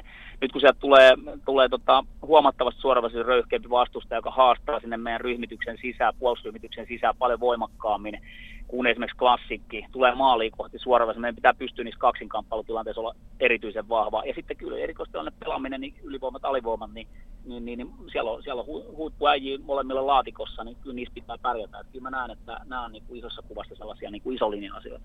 Kuinka hyvin vastustajana happea teille muuten sopii? Siinä se sopii kuin kaikki muutkin, että siihen pitää vaan, niin kuin sanoin, niin pitää valmistautua hyvin mukautua, mutta niin me tehdään kaikki muitakin vastaan, esimerkiksi kuten klassikkia, että tota, ei se, ei se siinä, siinä, siinä mielessä poikkeusta tee, että tota, että sen, se, sieltä tulee mitä tulee vastaan ja sen kanssa pitää elää. Erään päävalmentaja Petteri Päriman, kiitos paljon haastattelusta ja ennen kaikkea tsemppiä niihin välierin sitten happeita vastaan. Hei, kiitos paljon. Kiitos. Moi moi. Ylepuheen urheiluiltaa. Niin, erälle varsin eh, tuttu tuo happe on. Eh, tapanilaiset nimittäin jo edelliskeväänä silloin pudotuspeleissä äärimmäisen tiukolle laittoi. Mm, niin kuin tuossa Petteri Pärimanin kanssa aloittelinkin, että aikamoisen salibändipommin järjestitte, mutta mitäs mieltä asiantuntija Raatio siitä, että kyllä e-, erä teki sen todellisen urheilusuorituksen, mitä pudotuspeli keväänä voi nyt sitten oikeastaan tehdä? No joo, runkosarjan kolmannen laitetaan lauluun runkosarjan kasin toimesta, niin onhan se, onhan se niin urheilullisesti selkeä ylläri siihen, mikä on se perussarjan suorittamisen taso. Sitten kun tietysti katso meni niiden ottelusarjojen sisään ja katsoo niitä pelejä, mitä niissä peleissä tapahtui, niin ei se sitten loppupeleistä mikään kauhean yllätys ollut. Että kyllä erä oli niissä peleissä valmiimpi 60 minuuttia pelaa, vaikka ei välttämättä jokaisessa matsissa 60 minuuttia erääkään huipputasolla pelannut, mutta kuitenkin selkeästi ehjempää ja tasaisempaa tekemistä, tekemistä kuin tuolta klassikilla. Ja eihän tässä urheilussa niin kuin pudotuspelivaiheessa olennaista on se, että miltä paikalta sä lähdet sinne peleihin. Olennaista on se, että missä kunnossa se peli on, kun niitä pudotuspelejä ruvetaan pelaamaan. Ja siinä erä on onnistunut tänä keväänä todella hyvin. Toi on parasta erää, mitä tänä vuonna on nähty ja täsmälleen aikaan on joukkue viritetty huippu, huippuiskuun ja se antaa mahdollisuuden pelata keväällä pitkällä. Joo, kyllä se jotenkin erä, erä, erä, erä monin tavoin mielenkiintoinen on se totta, että se oli varmasti tämän, tämän kevään toistaiseksi isoin yllätys ja niin kuin Bäriman tuossa puhui siitä muutoksesta ja muutosjohtamisesta, mitä siellä tehtiin, ja onhan se totta, että sielläkin oli aika isoja uhkakuvia tuossa kauden aikana, ja kyllähän se runkosarjan sijoituskin siitä kertoo, että ei nyt ihan kaikki nappiin mennyt. Toki sillä ei ole enää mitään merkitystä, kun ollaan neljä joukossa, mutta siellä tosiaan tehtiin isoa muutosta, ja paljonkin asioita, asioista väännettiin ja meinas oli varmaan aika lähellä tausta-asioidenkin kanssa, että miten tässä mahtaa käydä, mutta sitten kreivi aikaa siellä saatiin pala, palaset loksautettua kohdilleen ja nyt näyttää ihan hyvältä. No miten se mestariehdokkaan tiputtaminen tässä vaiheessa, mitä se antaa näitä välierejä ajatellen? Kyllä siinä varmaan klassikko oli nimenomaan yksi mestariehdokkaita ja suosikkeja siihen ja jos ajatellaan nyt sitten happeita vastaan tuota peliä, niin happe lähtee ennakkosuosikkina ja materia ehkä pikkasen kovempi ja on hyviä kokemuksia on voittamista taustalla, mikä antaa varmaan heille semmoista uskoa ja sitä kaivattua kärsivällisyyttä, mistä siellä puolella on puhuttu, mutta taas sitten tällainen vaikeuksien kautta voittoon tarina, että ei ihan me alussa hyvin ja kyllä Pärimän on tehnyt hyvää työtä siinä ja varmaan pitkä valmentajakokemus on auttanut, että vaikka alkukaudesta on ollut vaikeaa ja siellä on ollut, ollut erilaisia tilanteita taustalla, niin pystyy sitten saamaan homman hanskaan silloin, kun se peli tarvii saada hanskaan ja omalla määrätietoisella tyylillään pystynyt sitten tekemään joukkueen pelistä itsensä näköistä tai sen oman valmennusfilosofiansa näköistä ja saanut joukkueen vahvuudet käyttöön. Kyllä se henkisesti varmaan sekä valmentajille että pelaajille on hieno hetki, että vaikeuksien kautta voittoon ja yksi ennakkosuosikoista sitten kumoon tuossa vaiheessa, että että ehkä semmoinen niin happeen kärsivällisyyden ja ennakkosuosikin ja kuinka he pystyvät sitä omaa peliä pitää yllä ja saamaan itsestään irti ja taas sitten toinen tulee jonkunnäköisellä hurmoshengellä siihen, niin menee vastakkain. Sellainen ehkä, mikä tuossa kannattaa niin kuin erä- ja klassikottelusarjasta vielä muistaa, erä pelastukin hyvää peliä, että ei oteta mitään pois erältä. Me pitää toki toi niin kuin toiseen vaakakuppiin laittaa se, että klassikin kaksi tärkeintä hyökkäyspelaajaa, Savonen ja Juhansson molemmat oli. Savonen pystyi pelaamaan kahdessa viimeisessä pelissä, Juhansson ei käytännössä pelannut missään kohtaa. Se oli niin klassikilta paljon pois ja nythän tulee erälle sitten ihan erilainen tilanne vastaan, että heille tulee terve, hyvässä, hyvässä niin kuin fyysisessä tilassa oleva vastustaja ja se muuttaa myös peliä sitten siitä klassiksarjasta ja ehkä se klassikin vaikutus, näiden kahden, kahden kärkihyökkäjän vaikutus oli se, että se sitten lamautti vähän koko muutakin ryhmää. Että se runkosarjan loppu, joka klassik pelasi, oli todella hyvä ja vahva. Sitten näiden kavereiden puuttuminen, niin tuntui, että joukkueesta puuttui niin kuin aika lailla sitä sielua sieltä kentältä kuitenkin ja se pelillinen selkäranka. Niin nämä kaksi pelaajaa ovat selkeästi joukkueen liidere, liidereitä ja vieneet klassikia tämän runkosarjan aikana kyllä siihen pisteeseen, mikä ehkä odotti sitten myöhemmin keväällä, mutta äh, onko tämä näin pienestä kiinni, että kaksi pelaajaa voi kääntää koko kelkan suunnan? No ei se välttämättä siitä kahdesta ole kiinni, että totta kai se ei saisi näkyä.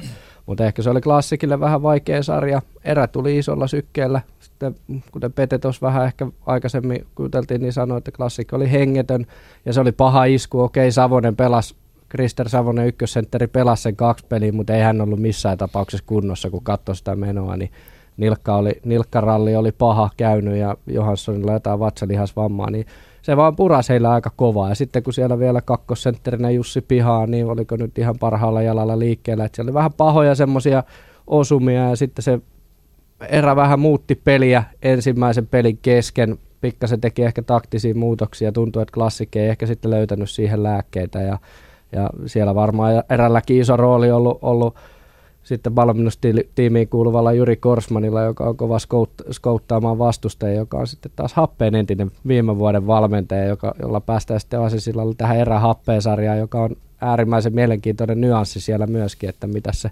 Korsman sitten tällä kertaa skauttailee sieltä, että väitän, että viime vuoden happeen mestaruudessa Korsmanille tuli aika iso sulka hattuun siitä. Eli siitä jonkinlainen etu saattaa tulla.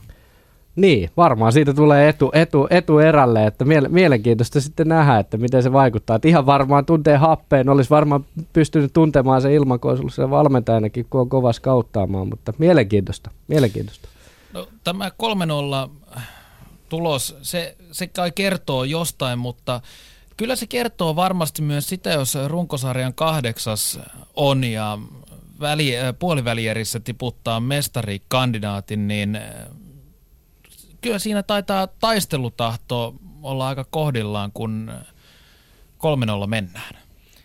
Joo, varmasti se sitä on ja tietysti mun mielestä yksi huomioarvoinen seikka on siinä se, että että kun playoff-valintatilaisuudessa ykkönen ja kakkonen teki omat valintansa, niin kuitenkin runkosarjan kasi ei lähtenyt kummakaan niiden matkaan. Niin, eli vältet, vältettiin tietoisesti. Joo, että niin kuin, kyllä erällä, erällä niin kuin, erän potentiaali ja osaaminen on ollut varmasti tuolla niin kuin liikavalmentajien ja joukkueiden keskuudessa hyvin tiedossa, että eihän tämä, tämä valinta kieli selkeästi siitä, että ei se kuitenkaan ihan ensimmäisenä haluttu sieltä mukaan ottaa ja ja, ja klassikille se sitten tuli kolmantena valintana vastaan ja, ja, ja tekivät sitten Oilersin ja erän, erän valilla välillä sen valinnan ja mun mielestä se on niin kuin yksi signaali siitä, että kyllä erää kuitenkin vastustajana kunnioitetaan tässä vaiheessa ja nähdään isompi potentiaali siinä tekemissä, mitä se runkosarjan normisuorittaminen ehkä oli.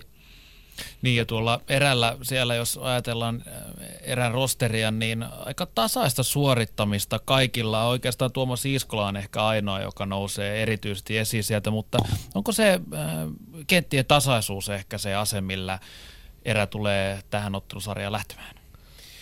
Kyllä tullaan näkemään varmasti paljon intensiivisempi ottelupari kuin tähän asti on ollut, että, että niin kuin Perimani tuossa sanoi, että happea tulee pyrkimään paljon suoraviivaisemmin ja pyrkii maalipaikoille ja keskustaa ja taas sitten erään taistelutahto ja kurialaista puolustuspeliä, niin varmaan nähdään hyviä tilanteita ja tunnet, korkeaa tunnetasoa tuossa ottelusarjassa, että tulee, varmasti tulee taistelurikas peli, taistelurikkaita pelejä.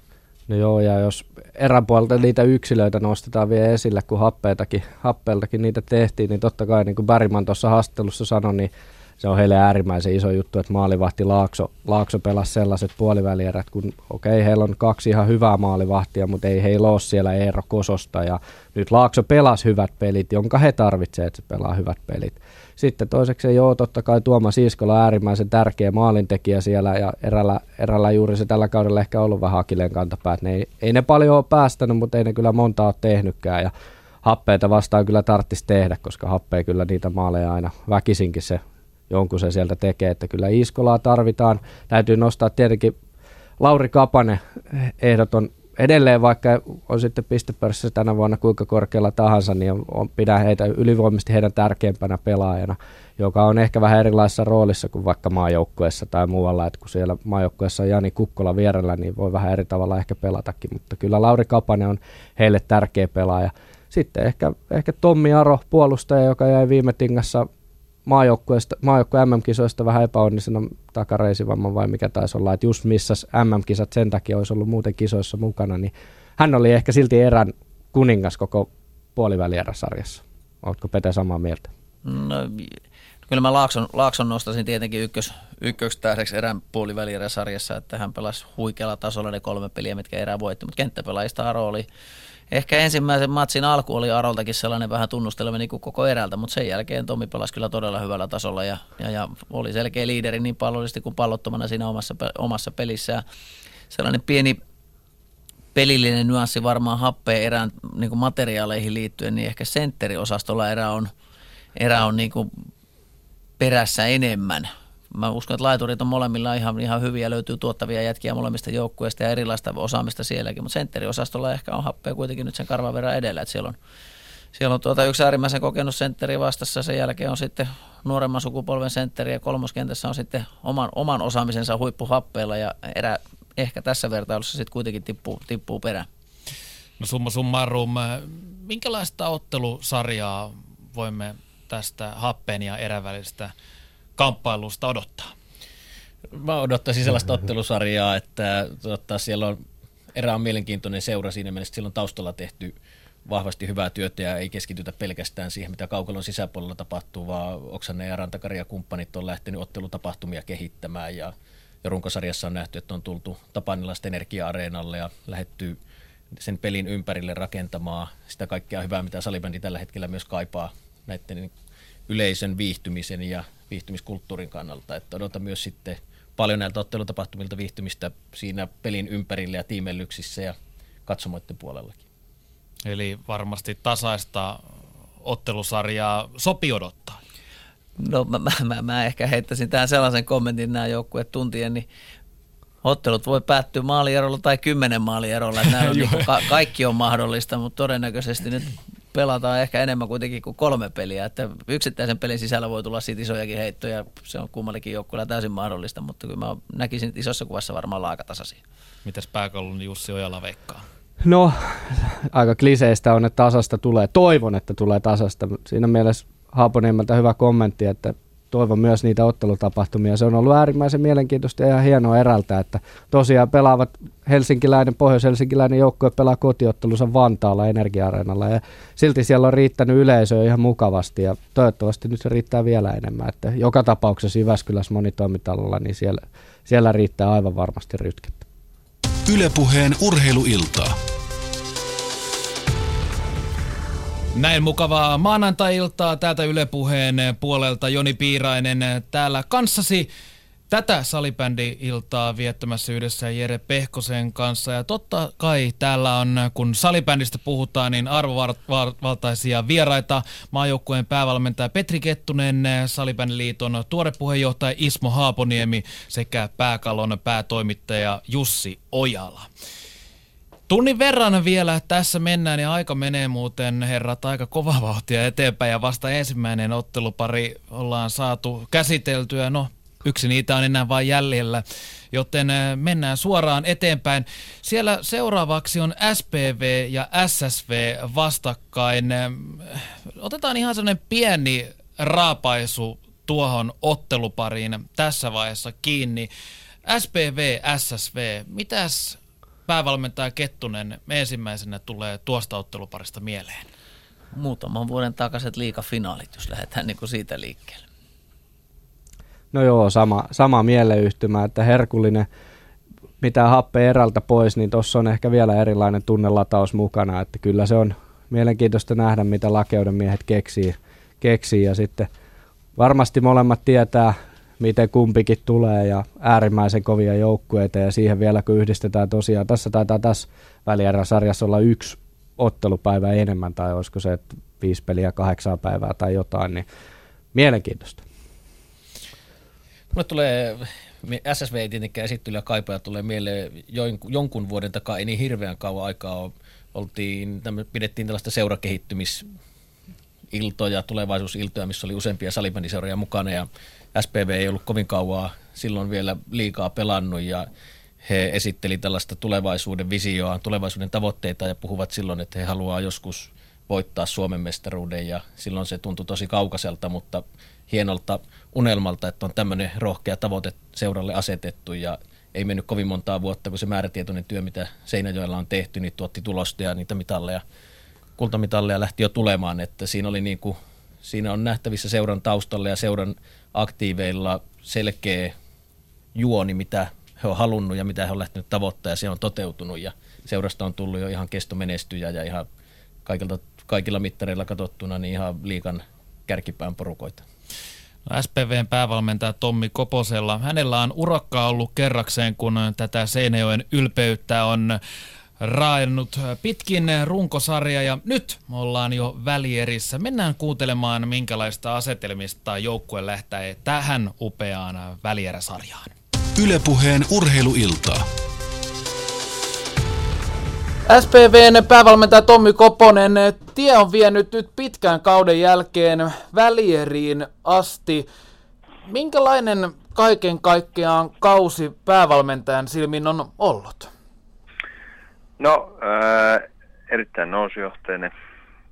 Että tuossa tota, marraskuun, siinä ennen, vähän ennen MX oli meillä semmoinen notkahdus ja, ja sitten siinä saman syssyyn sitten maksoi makso myös sitten vähän kapissa, kapissa ton jatkopaikan, että, että tota, niin, se oli ka- kauteen semmoinen, semmoinen, mikä monesti nyt tuppaa sitten mahtumaan joku huonompi jakso, niin se on meillä sinne. Mutta tämä loppukausi on ollut sitten kyllä sitä, mitä on haluttukin, että voitettiin, voitettiin pelejä ja hyvällä pelillä ja pystyttiin koko ajan pelejä kehittämään sen samalla.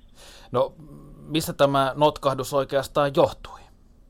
No kyllä osa sitä oli sekin, että siinä oli MM-kisat ja meillä oli aika monta pelaajaa siinä vielä, vielä Tyrkylä joukkueeseen ja tippui sitten ihan, ihan niin kuin viimeisessä vaiheessa ja, ja osaltaan se vähän leimasi sitä, sitä heidän, heidän syksyä ja sitä kautta vähän toisesti joukkueeseen sellaista, sellaista tota, niin, tiettyä, tiettyä tota, niin, alavireisyyttäkin siinä, siinä kohden ja sitten kun se saatiin siitä pois alta, niin päästiin keskittyä täysillä tähän, niin, niin sitten on ollut tekeminen kyllä tosi, tosi mukavaa.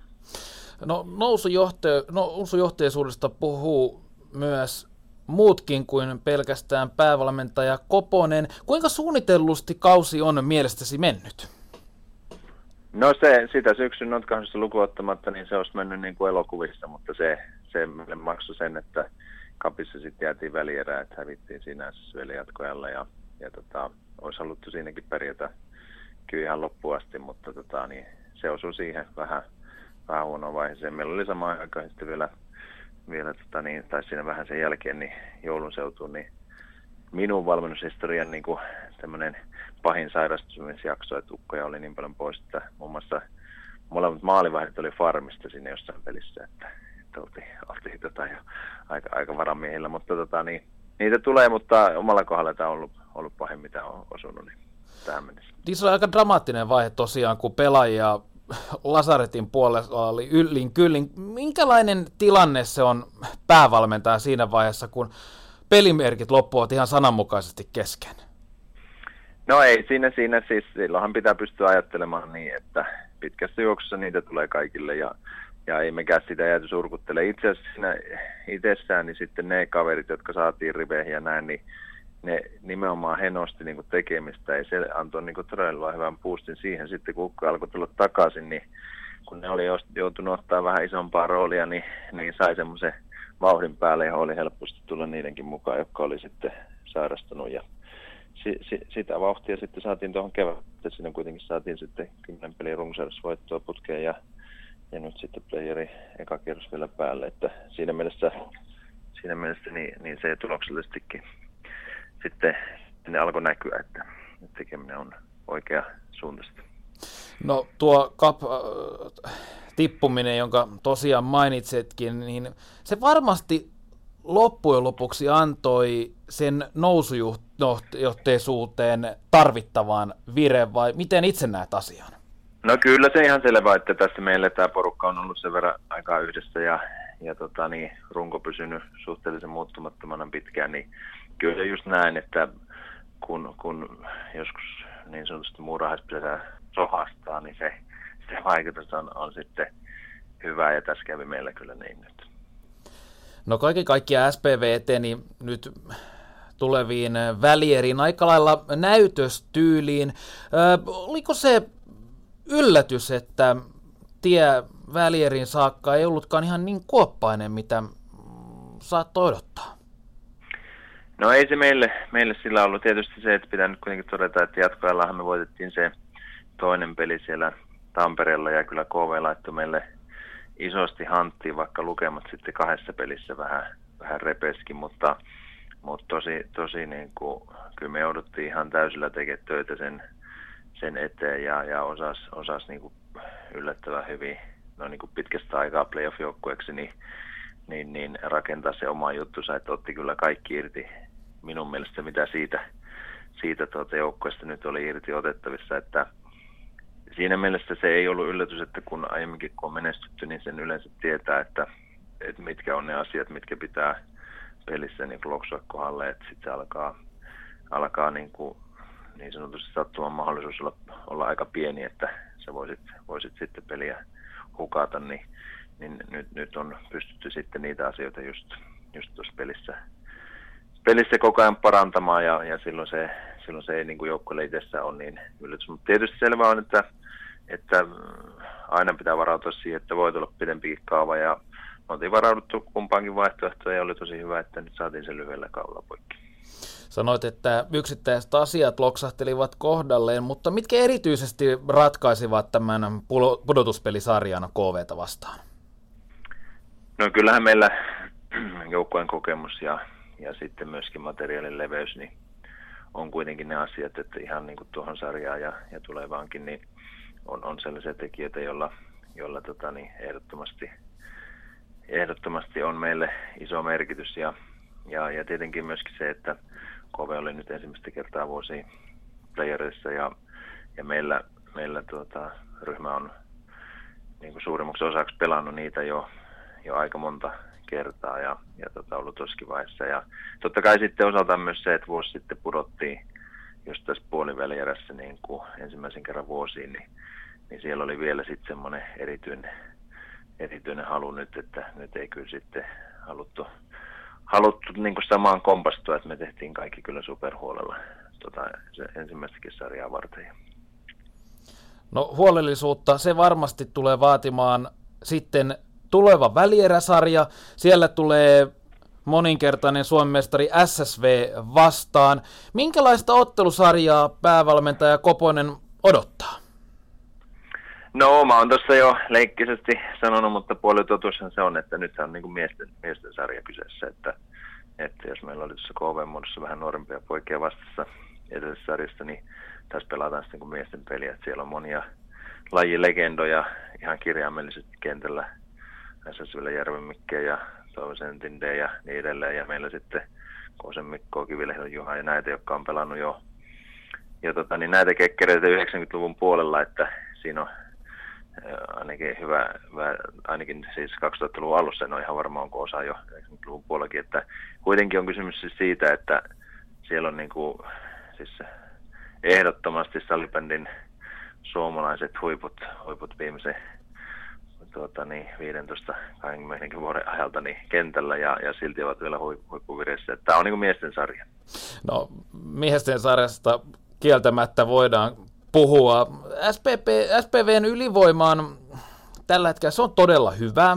Öö, onko se juuri se ase, millä lähdetään yksittäisenä tekijänä kaatamaan SSVtä vai ratkaiseeko jotkut muut yksittäiset asiat tulevan ottelusarjan?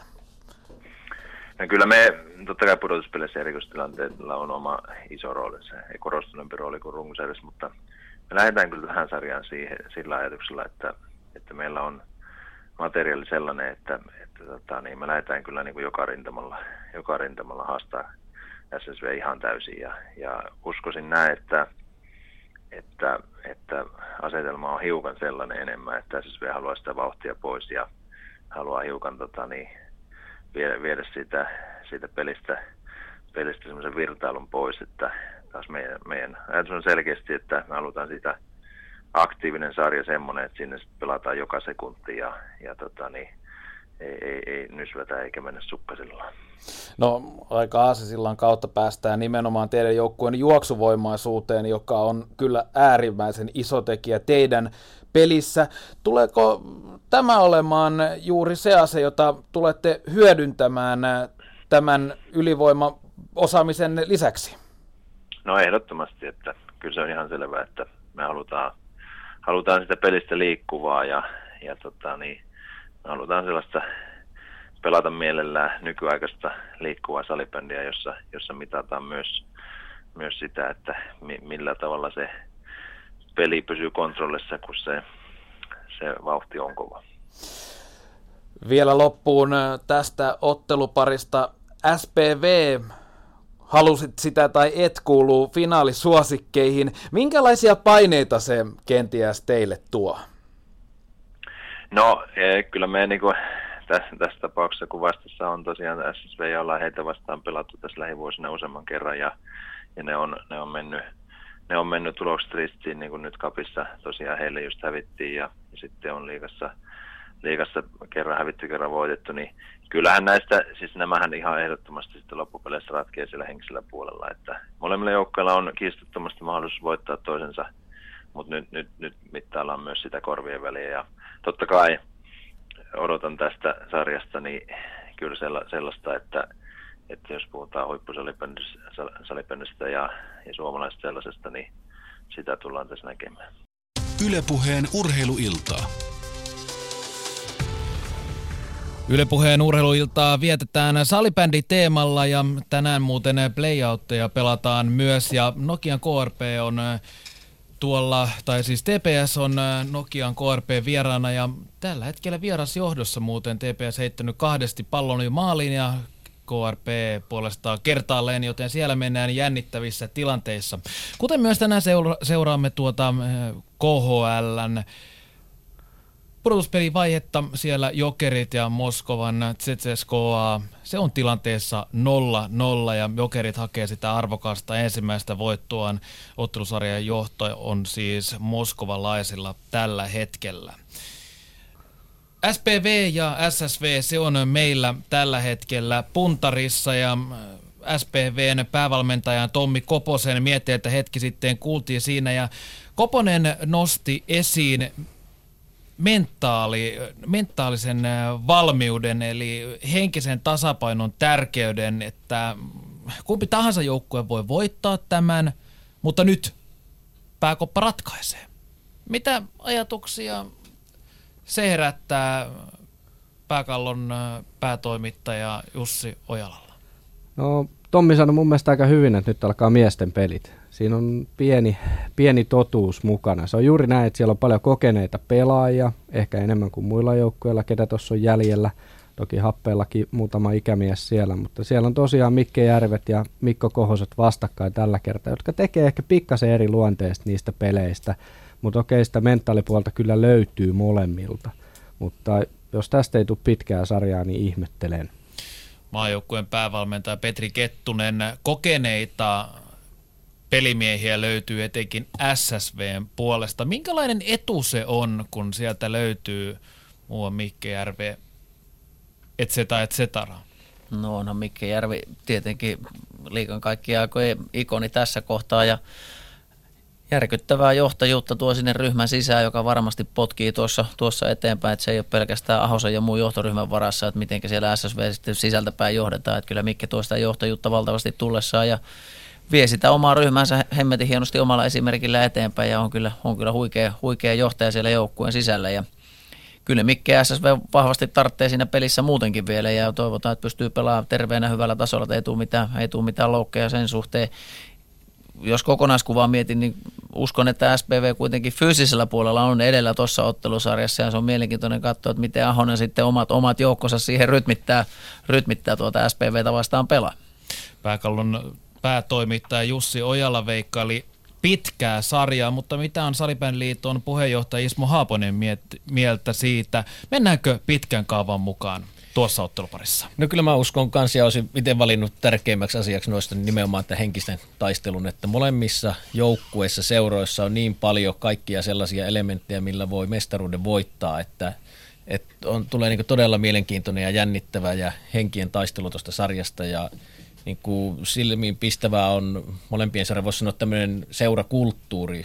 SPVssä se on rakennettu varmaan vitosdivarista pikkuhiljaa se unelma alkanut kasvamaan ja rakennettu eteenpäin ja alkanut valkenemaan, että tätähän voidaan tehdä muutenkin kuin vaan kaveriporukan harrastusjuttuna ja määrätietoisesti rakennettu seuraa sen toiminnan ympärille ja kohti sitä näitä niin kauden huipennuksia. Ja on tosi laadukas seura monen, monen, monennäköisestä näkökulmasta ja sitten SSV samalla lailla siellä on voittamisen kulttuuria ja pitkä seuratraditio ja on Amu on ollut pitkään valmentajana, joka tietää, miten tiukassa paikassa pitää valmentaa ja miten siellä pitää pelata. Ja molemmissa joukkueissa on näitä johtavia pelaajia pilvin pimein, jotka pystyy silloin, kun mennään pitkää ottelusarjaa eteenpäin tai toinen pääsee vähän niskan päälle, niin kuin tämmöisissä kahden tasokkaan ja hyvän joukkueen kohtaamisessa tulee, niin toinen ottaa välillä sitä johtajuutta ja vie peliä ja toinen joutuu pikkusen puolustautumaan, mutta molemmissa joukossa on, on, on se johtajuus penkin takana ja penkillä, jolla pystytään sitten kääntämään ja etsiin sitä omaa hetkeä ja tulemaan taas mukaan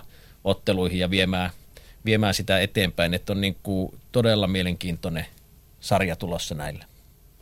Joo, mä oon tuosta Peten kanssa samaa mieltä, että ensinnäkin kun toivon sitä pitkää ottelusarjaa ja muutenkin kun on tämä tiivis pelitahti, niin se on kyllä näistä neljästä joukkueesta, jos se jollekin huonoiten sopii, niin se on ehkä SSV juuri, joka SSV on kuitenkin varsinkin verrattuna SPV, joka oikeasti on siinä mielessä hyvin erikoinen joukkue, että ne saattaa jopa peluttaa neljää ketjua.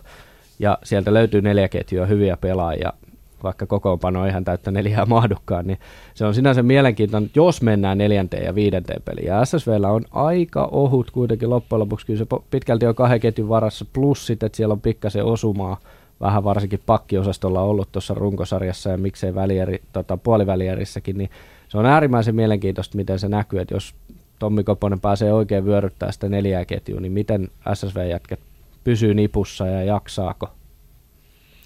Joo, siis näen sen juuri samalla tapaa, että viimeinen finaali, finaalikerta näillä joukkoilla vastakkaan 2013 keväältä, niin SPV siinä kohtaa rullasi totaalisesti SSV yli fyysisen ylivoiman kautta. Se näytti kentällä yksinkertaisen helpolta siinä kohtaa. Siinä SSV oli paljon loukkaantumishuolia, että silloin ei riittänyt pensa, pensa tankissa mitenkään ja varmasti mitä pisemmälle ottelusarja tässä menee, niin fyysisellä puolella kallistuu selkeästi SPVlle ja, ja, ja luulen, että Ahonen pyrkii laatiin sellaiset sotasuunnitelmat SSV-vinkkelistä, että SSVlle mahdollisimman nopeasti sarja poikki. Haasteet on siellä mielenkiintoiset. Koposen Tommin tilanne taas toisella puolella on aika, aika hyvä lähteä näihin peleihin, pitkä voittoputki alla – peli on todella hyvässä formussa ollut jo pitkään aikaa. Roolitukset on löytynyt avainpelaajille nyt aika oikeiksi. Kivilän Juhan siirtäminen vasemmaksi pakiksi on muuttanut sen ykköskentän peli taas. Ja siellä on tullut tämmöisiä pieniä hyviä siirtoja ja joukkue näyttää ulospäin tällä hetkellä todella harmoniselta, että on, on, on kyllä erittäin vaikea lyötävä kolme kertaa. Niin millä kun ajatellaan nimenomaan SPVtä, kuinka juoksuvoimainen, kuinka suoraviivainen, suoraviivainen viivainen joukkue kyseessä oikein on, niin avaa tuota pelillistä äh, salaisuuksien kammiota tai mitä ikinä pelikirja tässä tilanteessa voisi olla terminä oikein, mutta millä ihmeellä sitä vastaan isketään? No. Jäädyttämisen kautta vai jalkapallot termeen pussimaalinnet? No varmaan rekkamaali, että on yksi hyvä vaihtoehto, mutta SPVssä on nyt ollut semmoinen niin kuin tavallaan tämän Koposen Tommin mainitseman niin pelillisen muutoksen ja murroksen kautta, että SPV pyrki tekemään pelin muutoksia syksyllä ja se ei niin näkynyt kentällä. Nythän SPV pystyy pelaamaan vanhaa SPVtä, että pelaa alempaa, hyökkää suoraviivaisesti suoria hyökkäyksiä kohti maalia, mutta heillä on myös 2013 finaalikevästä tuttu, että pystytään antaa myös ylhäältä aika onnistuneesti painetta ja KV-sarjassa, kun katsoo SPVn pelejä, niin heidän reagointipelinsä siitä puolustusroolista hyökkäysroolia, hyökkäysroolista taas sitten puolustusrooliin muuttaminen, niin se oli äärimmäisen nopeita ja siinä oli KVlla vaikeuksia. Pallon menetyksen jälkeen, kun SPV menetti pallon hyökkäyspäässä, paineen antaminen oli välillä niin nopeita, että KV ei päässyt sieltä tulee niillä nopeilla hyökkäyksillä, mikä on SPVlle perinteisesti ollut se vaikeus puolustaa. Et nyt on tasapaino on selkeästi parempi siinä SPVn pelissä kokonaisuuden suhteen ja mielenkiintoinen on katsoa, miten Ahonen reagoi. Niin Koponen tuntui, että hän tuntee SSVn joukkueen läpikotaisin, mutta onko SSV jollakin tavalla yllätettävissä? No, ihan, ihan varmasti on yllätettävissä. Mä ottaisin pikkasen vielä vähän kiinni tuohon SPV-pelitapaan, joka on sinänsä ollut tänä vuonna meidänkin pääkalo.fi-sivustolla kuuma peruna. On, on paljon puhuttu, että onko Tommi Koposen pelikirja niin sanotusti vanhentunut Pete sanoi, että siellä on esimerkkejä vuoden 2013 pelistä. Hän itse sanoi tuossa äsken haastattelussa, että pelataan nykyaikaista salibändiä ja se on semmoinen asia, mikä on aika paljon aiheuttanut keskustelua juuri sen takia, että pelaavatko he oikeasti nykyaikaista salibändiä. Okei, se on sitten ihan toissijainen kysymys, koska näyttää siltä, että he pelaa ehkä vähän old school systeemiä, pelataan tosi suoraviivaisesti, ei ole mitään hirveät syöttöralleja, mutta onko se loppujen lopuksi mitään väliä, jos tulee kultaa? Ei. Mm, eihän se loppujen lopuksi tuossa tilanteessa ole. Ja tosiaan SSV, se lähtee tähän ottelupariin ehkä tietynlaisena haastajan asemasta, vai miten itse näet? Näen ihan selkeästi sen näin, että SSV lähtee haastajana. Toki aika hyvänä haastajana, että SSVllä oli hyvä vaihe sarjassa siihen, siihen tota jouluun, tammikuun, kapin finaalin jälkeen. Heillä on sitten ollut vähän vaikeampaa sarjassa, että siellä on tullut tappioita ehkä joukkueita vastaan, jota ei kukaan odottanut, siinä kohtaa enää SSV häviäisi niitä pelejä ja, ja, ja oli ihan vahvasti tammikuussa taistelemassa vielä al- alkupuolella sitä runkosarjan voitostakin. Ja, mutta Ahosella on hyvä, hyvä tapa yleensä saada joukkueesta se kaikki taktinen osaaminen irti, pelillisellä puolella kaikki pois, mitä on otettavissa. SSV vuodesta 2004 aina ollut välierissä mukana – niin onhan se nyt jonkinlaista kulttuuria siitä menestymisestä, että miten tätä rakennetaan ja joka vuosi sama kaveri on ollut penkin takana, niin, niin, niin en mä usko, että se mitään sille hirvittävää jännittämistä enää tapahtuu, että Ahonen tietää, mitä siellä puolella pitää tehdä, tuntee SPVn hyvin, osaa varmasti katsoa ne pienet nyanssit, mitä SPVtä vastaan pitää tehdä, jotta voidaan pelejä voittaa. Helppoa ei tule SSVllä ole, mutta mahdollista. Niin, jostain kulttuurista se tosiaan kertoo, että Mika Ahonen on johdattanut SSVn ties kuinka monen Suomen mestaruuden. Mennään kuuntelemaan seuraavaksi Ahosen mietteitä tulevasta vastuksesta SPVstä. Ylepuheen urheiluiltaa.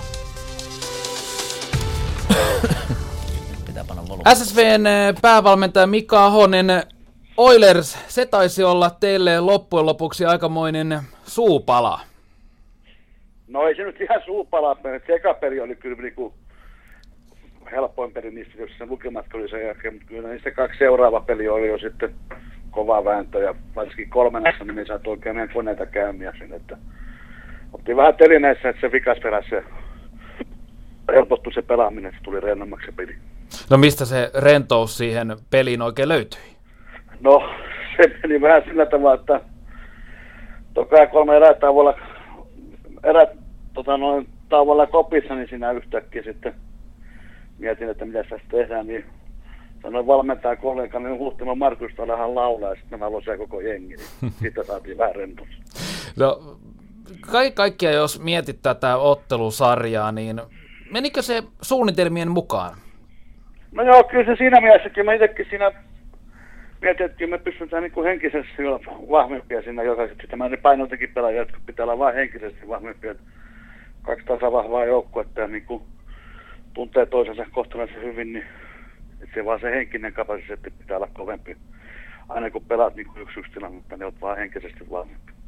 Niin, tämä SSV ja Oilersin ottelusarja tosiaan ennakoitiin varsin tasaiseksi, kuten osuvasti totesitkin. Puhut henkisistä asioista, jotka oli isossa teemassa tämän ottelusarjan ratkeamisen suhteen, mutta mitkä yksittäiset asiat loppujen lopuksi kääntyivät teidän eduksi?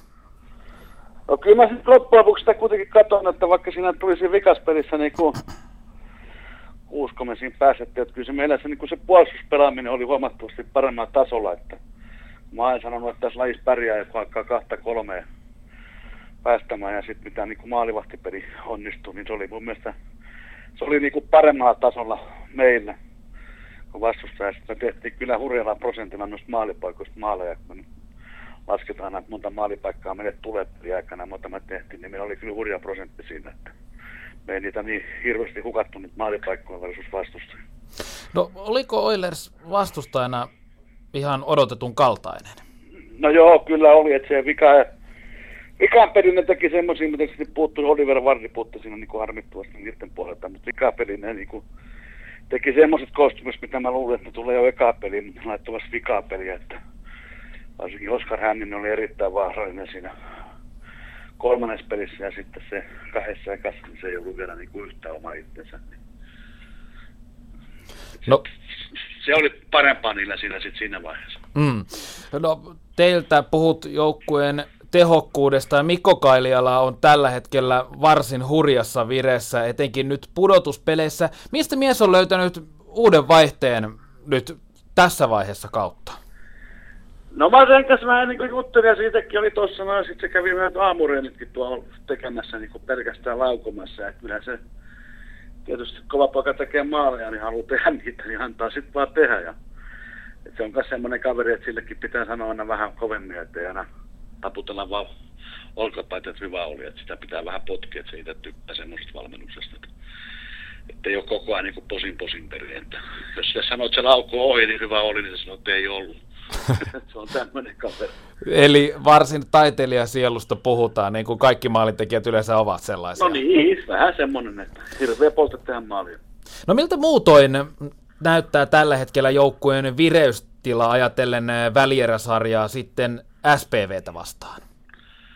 Sanotaan näin, että kun se on mennyt hyvin kolmen poikki, niin tietysti ollaan tässä vähän huudattukin nyt, että pidettiin perjantai ja sitten sunnuntaina pidettiin palaveria, tänään on niin taas kuntosalilla punttia otetaan pikkusen ja sitten taas huomenna levätään. Että vähän niin kuin levätään tällä hetkellä ja lyhkäisiä teräviä reenejä sitten tehdään, niin ja se terävyys kuitenkaan katoo, mutta vähän niin kuin levon kautta, kun tuossa pelataan kovaa tahtia sitten seuraava, seuraavat tota, noin pelit SPV vastaan, niin sinne ei ole, sinne ei paljon lepopäiviä tule, että siinä on kova tahti, niin sen takia nyt vähän levältää tässä niin tuo SPV tulee olemaan varmasti juoksuvoimaisena joukkueena erittäin paha vastustaja heti alusta astien. Lepo taitaa juuri jo pelkästään tätä peilaten tulla nyt aika tarpeeseen.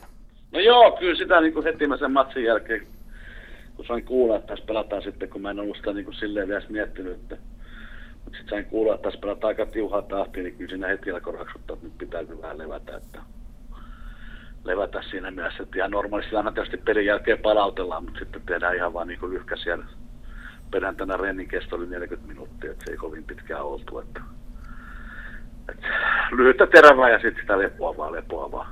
No tuo juoksuvoimaisuus, se on SPVn vahva ase. Millä ihmeen konstilla SSV siihen tulee oikein vastaamaan?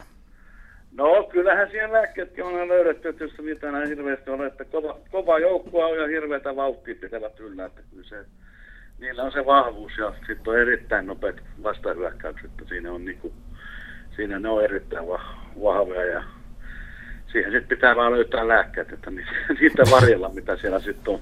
No mitkä erityiset asiat tulevat omassa pelissä painottumaan. Mennäänkö vastustajan mukaan vai oman tutun kaavan pelitavan mukaan? Kyllä sitä, niin kuin sitä omaa pelikin pitää painottaa huomattavasti. Ainahan se nyt käydään pikkusen vastustajan läpi tässä vaiheessa, mutta kyllä se oma palollinen peli ja se oma peli, mitä on pelattu koko kausi, niin ei sitä kannata lähteä sen niin muuttaa sen vastustajan takia. Että kyllä siinä aina käydään ne vastustajat läpi, mitä ne tekee ja sitten pelata sitä omaa peliä. Että pallon liikkeelle ja mies liikkeelle ja mahdollisimman helppona sitä peliä, ettei tehdä liian vaikeaksi päästä päähän juoksemiseen ei voida lähteä, silloin tulee kyllä pitkä päivä. No te olette varsin perinteikäs pudotuspelin joukkue. Öö, ratkaiseeko nyt kokemus ja voittamisen kulttuuri, jota esimerkiksi te omaatte erittäinkin paljon, niin tämän otteluparin? No kyllähän se on tasasta vääntöä ja sitten se, kun pistää taas sinä päivänä aina kun se peli on, niin kun pistää enemmän haluaa, näitä perusvalmentajan sloganeita, että sitähän se on, että löydettävä se oikea vire aina siihen peliin, kun lähtee, että se on sitä valmentajan tekemistä, mitä ne pelaajat saa semmoiseen vireeseen taas, että sitten kun se peli lähtee käyntiin, että siellä on semmoinen vireystila, että se peli pysyy helppona, niin kuin aina halutaan pelata helppona, ettei se ole liian vaikeaa, kun tämä on kuitenkin yksinkertaisesti ihmisten peli, ei tämä mitään tähtitiedettä tämä peli ole kuitenkaan. Että, että se olisi vaan helppoa ja sitten semmoinen, niin kuin, että se peli menisi siinä, olisi sen pelin mukana, että lähde haihattelemaan sinne mitä tulevia tai menneitä, että se pitää se peli viedä sun mukana ja elät sen pelin mukana vaan koko ajan. Eli kaiken kaikkiaan päävalmentaja Ahonen lähtee äärimmäisen luottavaisena tulevaan ottelupariin ja sarjaan. No joo, joo, kyllä tässä on, että ei se vastustajan käyty läpi ja kyllä mä ihan luottavaisena olen, niitä vastaan pelattu hyvin pelejä ja tiukkoja pelejä, siellä on toinen aina voittona, toinen hävinnyt. Tiukkoja pelejä luvassa, mutta ihan luottavaisen mielin tässä ollaan, ei tässä yöuni olla menetetty. SSVn päävalmentaja Mika Ahonen oikein äh, paljon tsemppiä tuohon välierä-sarjaan ja ei muuta kuin mukavaa alkavaa viikkoa. Kiitos paljon. Kiitos, hei. hei. Ylepuheen urheiluiltaa. Amu Ahonen siinä SSVn päävalmentaja oli haastattelussa. Oman pelin kautta lähtee Ahonen kaatamaan äh, SPVtä. Näinkö yksinkertaista tämä todellakin on? No ei varmasti yksinkertaista, jos totta kai Amu, Amu ajattelee, että se oli hienosti sanottu, että mennään pelin mukana ja sitä tullaan tarvitse. Ehkä mä SSV-kohdalla, kun puhutaan, niin kuin itsekin sanoi, että levätään, levätään, kun sai otteluohjelman käteen, niin siellä se totuus tuli myös Amusuusta, että, että siellä, siellä kyllä todella pitää tarkkaan miettiä, että miten ne voimat käytetään ja miten, miten lähdetään pelaamaan. Että SPVltä tuskin mitään yllätyksiä tulee, tuskin tosin SSVltäkään, mutta mielenkiintoista. mielenkiintoista. Niin, SSV tosiaan lähtee haastajan asemasta Seinäjoen peliveliä vastaan. Nopeatempoista ottelua saatetaan povata tästä. Mitkä asiat teidän mielestä otteluparin tulee ratkaisemaan? No, lähden perusasiasta, että maalivahti pelistä Santtu Strandberg SSV-maalilla pelasi todella hyvän runkosarjan, pystyi suorittamaan tasaisesti hyvällä tasolla. Puolivälierä-sarja onnistui hyvin myös siinä, että pysyykö se Strandbergin taso, se on tärkeä juttu. Vastapuolella on, vastapuolella on kuitenkin niin kuin tason maalivahti, meidän ringissä oleva maalivahti vastassa ja tiedetään, että siinä pitää SSV onnistua erittäin hyvin, että voidaan voittaa ottelusarja. Ja sitten se toinen kysymys, mikä mun mielestä on se vielä merkkaavampaa, että miten hyvin SSV viisikko puolustus pysyy nyt kasassa SPVtä vastaan ja sitä kautta paljonko vastahyökkäyspaikkoja rupeaa aukeaa. SSV tarvitsee SPVtä vastaan NS näitä juoksumaaleja, eli päästään vastahyökkäyksestä tekemään niitä maaleja, koska SPV on hyvä sitten, kun se puolustaa viidellä viittä vastaan sisältä. Näistä ottelupareista SPV ja SSV lienee se kaikkein tasaisin ottelupari. No tässä on niin mukava kuunnella noita valmentajien juttuja ja sitten Pete ja Jussi osaa analysoida nämä hommat niin hyvin ja kun miettii molempia joukkueita, että siellä on kokeneet hienot valmentajat Koponen ja Ahonen ja molemmilla joukkueilla tähtipelaajia, kaikki tuntee, jotka lajia yhtään seurannut Järveä ja nuorempaa Kailialaa ja Kohosta ja Kivilehtoa ja monia monia muita voisi luetella tähän näin, niin kyllä tästä tekisi mieli heti lähteä katsomaan peliä tai heittäytyä ihan faniin rooliin vaan ja antaa muiden analysoida ja nauttia pelistä, että on hienoa nähdä näiden joukkueiden kohtaava. Joo, kyllä se on, se on hyvä, hyvä nosto Haponiemeltä siinä, että siellä on tosiaan niitä mielenkiintoisia, mielenkiintoisia yksilöitä todella paljon. Että tietenkin herkullinen on se, että Juha Kivilehto, monivuotinen SSV-puolustaja, pelaa nyt siellä – SPV-takalinjoilla, joka on niin kuin monen SSV-pelaajan oikeinkin hyvä ystävä ja siellä vastaan tulee. Ja sitten tietenkin SSV just ykkösketju Miko Kailiala nyt paukuttanut kahdeksan maalia kolmeen peliin ja se on mielenkiintoista, että se SSV ykkösketju rupesi pelaamaan sitten kun Oilers-sarja alkoi, koska runkosarjassa se, he olivat ihan hyviä, mutta sitten runkosarjan lopussa heillä oli vähän semmoinen käyrä alaspäin, että oikein se Kailiala, Helenius, Meijer ei oikein toiminut. Ja sitten yhtäkkiä kun Oilers-peli alkoi, niin heti peliin mukaan ja homma rupesi rokkaamaan. Ja se oli varmasti yksi iso tekijä, että Oilers meni 3-0 nurin. Koska sitten taas SSVllä kakkosketjussa, niin Juho Järvinen nyt aina tekee sen muutaman maali, kävi miten kävi. Ja sitten Mikael Järvi on tietenkin siinä vieressä. Täytyy nostaa hattua, että tosiaan kaikki aikojen salibändi liiga legenda tuolla meidänkin pääkallosivustolla kovasti kehuttu ja tämänkin kauden osalta, että on, on huikeassa iskussa ollut. Kävi melkein vaikka Juho Järvinen sen Suomen Cupin finaalin klassikkia vastaasta lopulta ratkaisi, mutta Mikael Järveltä uskomaton suoritus siihen peliin, että ikä on kohta 40 ja kaveri näyttää olevan pitkästä aikaa terve ja hirveässä vireessä edelleen. Näistä lähtökohdista siis lähdetään salibändiliikan välierä pareihin. Happe, erä, SPV, SSV. Nämä otteluparit siis ratkaisevat tulevat finaalit. Ylepuheen urheiluiltaa.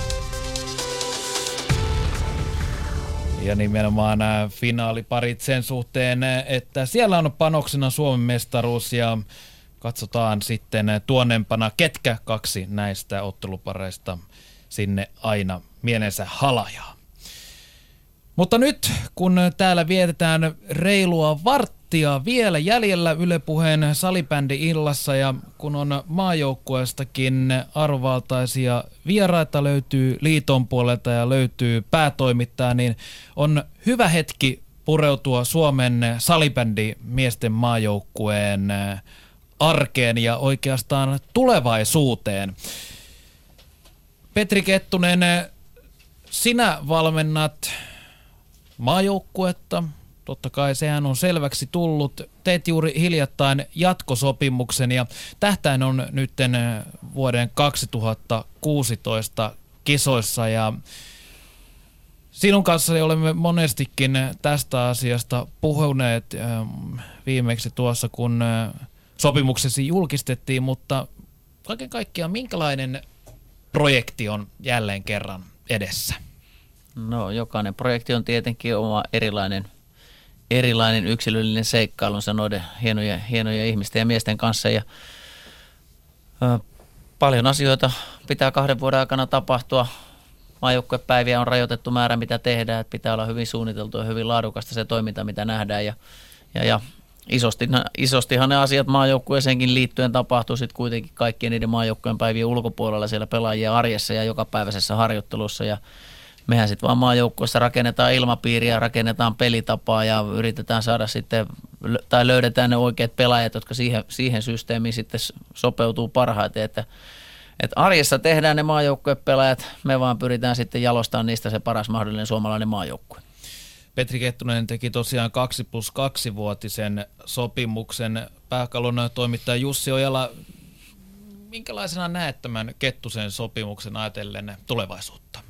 No se oli mun mielestä ainoa oikea ratkaisu siinä vaiheessa, kun katsoi edellistä projektia, että niin kuin Pete korosti e, tota, nimenomaan, että mennään projekteittain, että edellinen projekti, joka päättyi Göteborgin MM-kisoihin viime joulukuussa, se oli äärimmäisen hieno, kuten Pete Kettusen kanssa juttelin MM-kisojen jälkeen, niin näki miehen silmistä, että vaikka tuli kupoli MM-finaalissa, mikä ei ollut sinänsä niin hienoa, mutta silti projekti oli kaikin tavoin aika onnistunut mentiin äärirajoilla, se oli hyvähenkinen projekti, oli hyviä pelaajia, se oli yhtenäinen joukkue. Sitten taas jos heittää siitä vielä kaksi vuotta taaksepäin, mikä mentiin Zyrihiin, Zyrihissä pelattiin finaali, niin se projekti olikin sitten jotain ihan muuta ja siellä oli aika paljon kaikenlaisia muuttujia ja, ja sekavuutta ja ei todellakaan niin yhtenäinen joukkue ja sitten tulikin M-finaalissa pataa oikein kunnolla. Ja nyt sitten taas on saatu selvästi löydettyä takaisin hyville raiteille, joukkue oli yhtenäinen, Kettunen on tietenkin siinä pääroolissa, mutta pitää muistaa, että siellä on varsin mainio kivijalka siinä taustalla. Äskenkin äänessä kuultu Mika Ahonen ja sitten siellä on tietenkin Juha Jäntti ja katsotaan nyt tulisiko siihen vielä sitten joku, joku täytteeksi mukaan, että Akseli Ahtiainen oli edellisessä projektissa mukana, mutta ei ainakaan vielä ole mukana, mukana mutta jännä nähdä, että tulisiko vielä mukaan niin Salibändiliiton puheenjohtaja Ismo Haaponiemi tosiaan Kettusen kanssa 2 plus 2 vuotinen sopimus ja samalla valmennustiimissä jatkavat tosiaan SSVn valmentaja Mika Ahonen ja sitten löytyy myös Juha Jänttiä. Siellä vähän jo Ojalan puolelta palloa heitetään, että tuleeko täydennystä valmennustiimiin, mitä puheenjohtaja voi liiton puolelta todeta? No sanotaan ensinnäkin se, että tämä on totta kai miesten maajoukkueen tulosurheilua ja se ratkaisee, että, että minkälaisella tuloksella mennään. Ja painottaisin, että ehkä tärkein juttu on se maajoukkueen valmennus tai työpaikka tai elämässä muuten, niin oppiminen on yksi sellainen, millä voidaan ajatella, että menestystä voidaan luoda pidemmällä tähtäimellä. Ja Jussi puhuu Syyrihistä ja sitten tuota, Göteborgin seuraavasta projektista ja tämän projektin, kun katsoo näiden kahden, kahden ja kahden vuoden eroa, niin voi sanoa, että siinä on tapahtunut huikea oppimisprosessi sekä Peten osalta että valmennustiimin osalta, plus sitten se, miten Pete ja valmennustiimi on pystynyt vuorovaikutuksessa olemaan pelaajien kanssa ja se näkyy lopputuloksessa heti tulostaululla. Voidaan toki spekuloida, että se Zyrihin projekti ei ollut ihan välttämättä helpoin lähtökohta lähteä Petellä ja muulla porukalla ottaa joukkuetta haltuun. Oli kaksi maailmanmestaruutta pitkä odottamisen ja hakemisen jälkeen tullut ja jälkimmäinen niistä kotikisoissa ihan hurmoshenkisen yleisö edessä. Ja kaikki odotti, että jollain lailla tämä tulee olemaan niin kuin itsestäänselvyys, että me ollaan joko voitetaan tai ainakin ollaan siinä hilkun kilku. Ja samaan aikaan täytyy miettiä, että Ruotsi teki omat johtopäätöksensä näiden kahden hopean jälkeen ja teki isoja muutoksia omassa toiminnassaan ja ei jäänyt laakereille lepäämään. Ja sitten sehän oli aikamoista sokkihoitoa se Zyrihin viimeinen ilta – mitä kaukalossa tapahtui. Joskin kun katsoo pelitapahtumia, niin olisi se voinut vähän toisenkin päättyä, että siinä kyllä sitten osuu vielä kaikki kohdalleenkin. Mutta Pete uskalti siinä tilanteessa katsoa itteensä peiliin ja mitä hän on tehnyt oikein ja mitä on tehnyt väärin ja mitä olisi pitänyt tehdä toisin ja teki tarvittavat johtopäätökset ja tämmöistä viestiä on tullut sekä joukkueen suunnalta että siinä ympärillä olleista, että, että oikeisiin asioihin tartuttiin ja tämä kahden vuoden jälkimmäinen kaksivuotiskausi oli jo ihan erilaista tekemistä ja lopputulos kertoo sitten, että siinä on onnistunut, onnistuttu, niin olisi jotenkin niin kuin liian karua tai ei olisi ehkä väärin, niin kuin just sanoit, aina oikea ratkaisu, niin kyllähän tämmöiseen kasvutarinan jälkeen täytyy antaa mahdollisuus vielä seuraavalle kasvutarinalle ja toivotaan todellakin, että 2016 niin on pystytty vetämään samalla lailla hyvä projekti siihen päälle ja sitten me nähdään, että minkälaista tulosta se tuo. Niin ja pelaajien puoleltahan toiveena oli, että Kettunen saisi jatkaa. Se taisi olla teille liitolle loppujen lopuksi, kun nämä perustelut, mitkä äsken kerroitkin, ja pelaajien toive, niin aika isoissa asiassa painoi siinä vaakupissa, kun pelaajat itse toivovat, että Kettunen siellä saisi vetää projektia eteenpäin.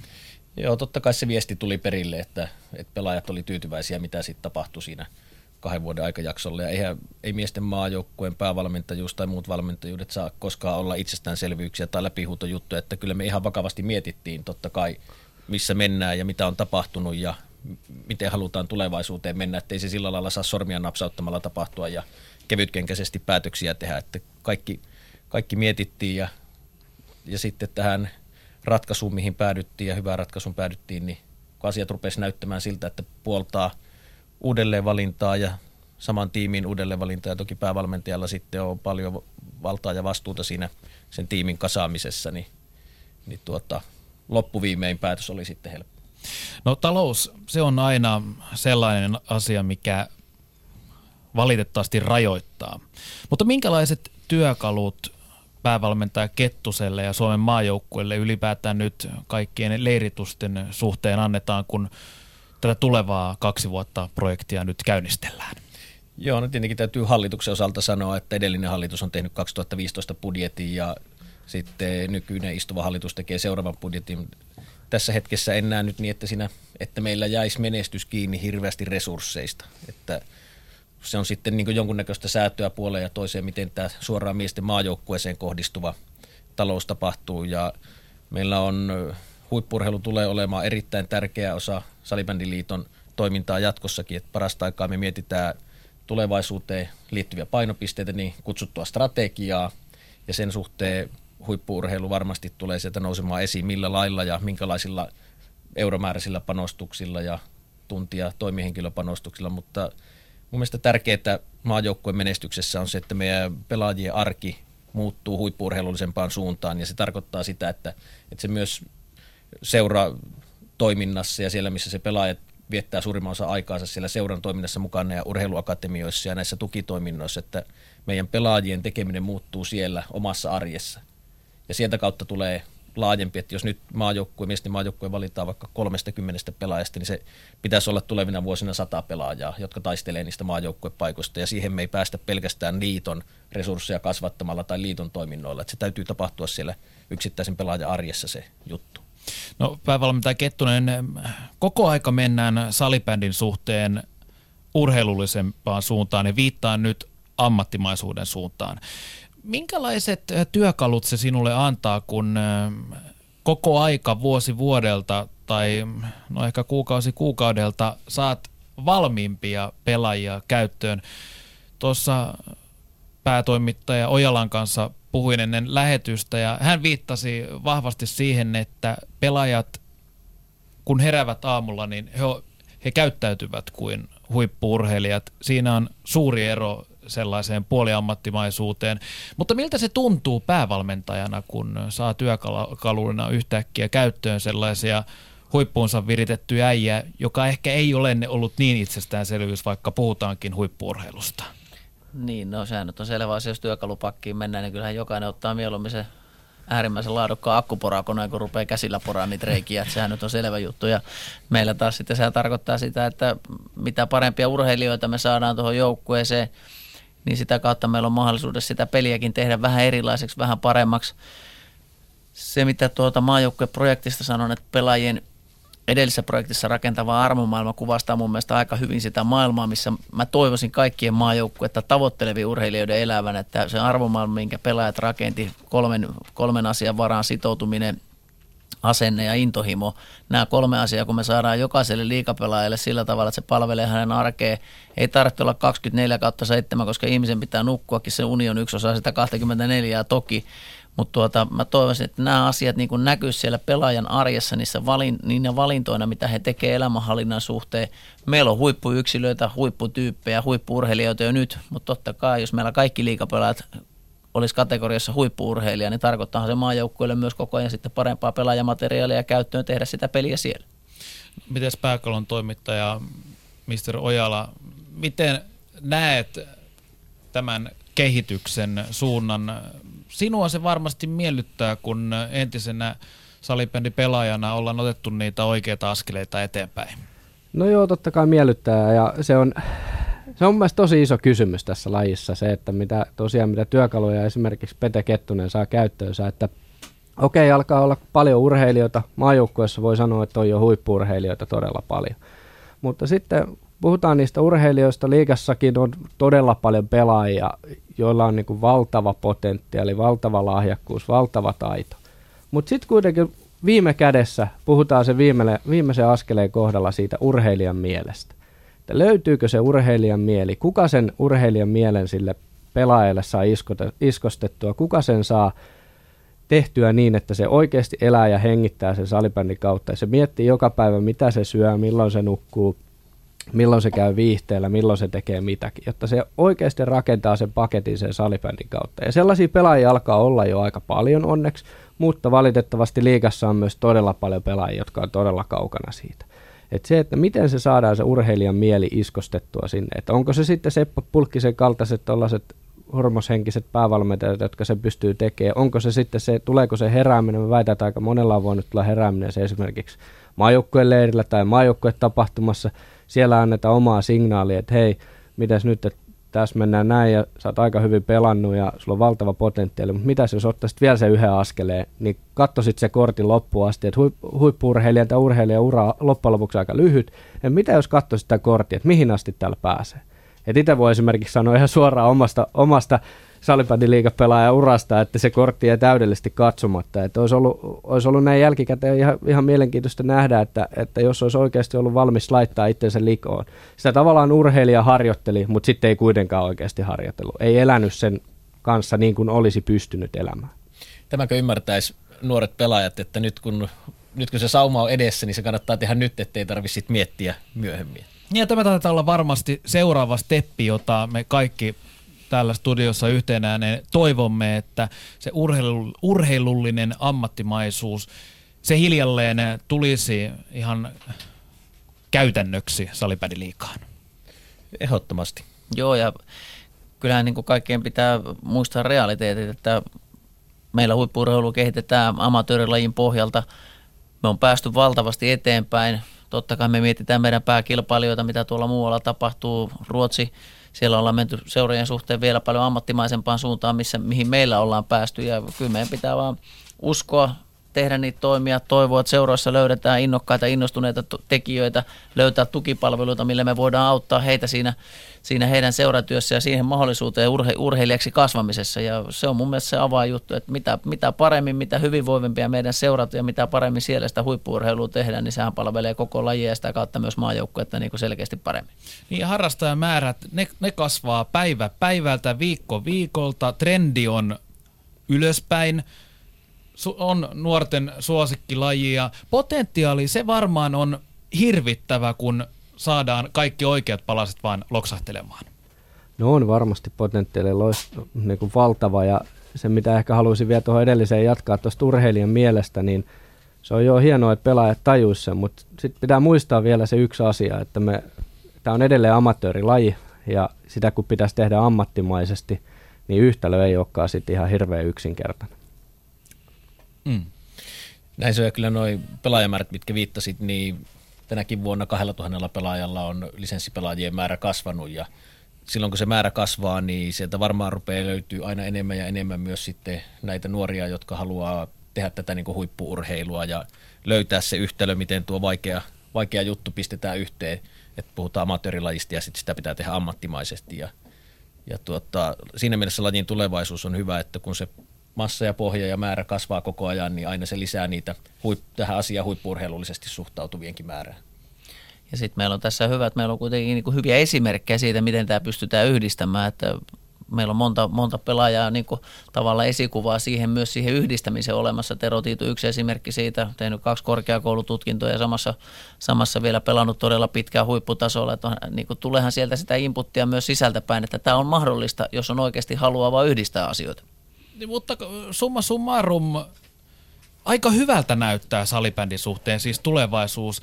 Kasvukenttää, sitä löytyy koko aika, harrastajamäärät ovat kunnossa, se pieni urheilullisuuden kipinä, kun saadaan vielä iskostettua sinne salibändi liikaympyröihin, niin avot näyttää aika hyvältäkö? Sanoisin näin, että mun mielestä me ollaan se urheilullisuus saatu jo iskostettua ja meidän Mutta pitää, va- meidän pitää pystyä nyt vaan kasvattaa sieltä nuorista siihen huippurheiluun kiinni niitä kavereita, eli siihen niin kuin jo juniorivaiheeseen tarttua oikeasti, oikeasti mukaan, että ne on sitten valmiita urheilijoita tullessaan liikaympyröihin ja sitä kautta meillä nousee liika, liikapelien taso. Hyvältä mun mielestä näyttää. Näin Yle Puheen salibändi ilta. Se alkaa vetelemään aivan viimeisiä. Kaksi tuntia meni muuten herrat aika äärimmäisen äkkiä tässä, joten varmasti joudutaan ottaa ehkä jossain vaiheessa tämän vuoden puolella uudestaan. Meillä jäi vielä lajin tulevaisuus käsittelemättä. Sen takia me ehditäänkin ottaa varmasti tämä vielä uudestaan. Hei, siellä muuten KHL tapahtuu ensin Ceska mennyt 1-0 johtoon Jalmarssonin maalilla, mutta Ville Lajunen jokereiden loksi tasoitti sitten tuon kamppailu, joten yksi yksi mennään siellä. Joni Piirainen kiittää Yle Puheen puolelta. Kiitos Salibändiliiton puheenjohtaja Ismo Haaponiemi, kiitos pääkallon päätoimittaja Jussi Ojala ja kiitos Petri Kettunen maajoukkueen päävalmentaja tästä antoista illasta. Kiitos. Kiitos. Eiköhän, eiköhän me lähdetä sitten kohti seuraavia haasteita. Moi moi!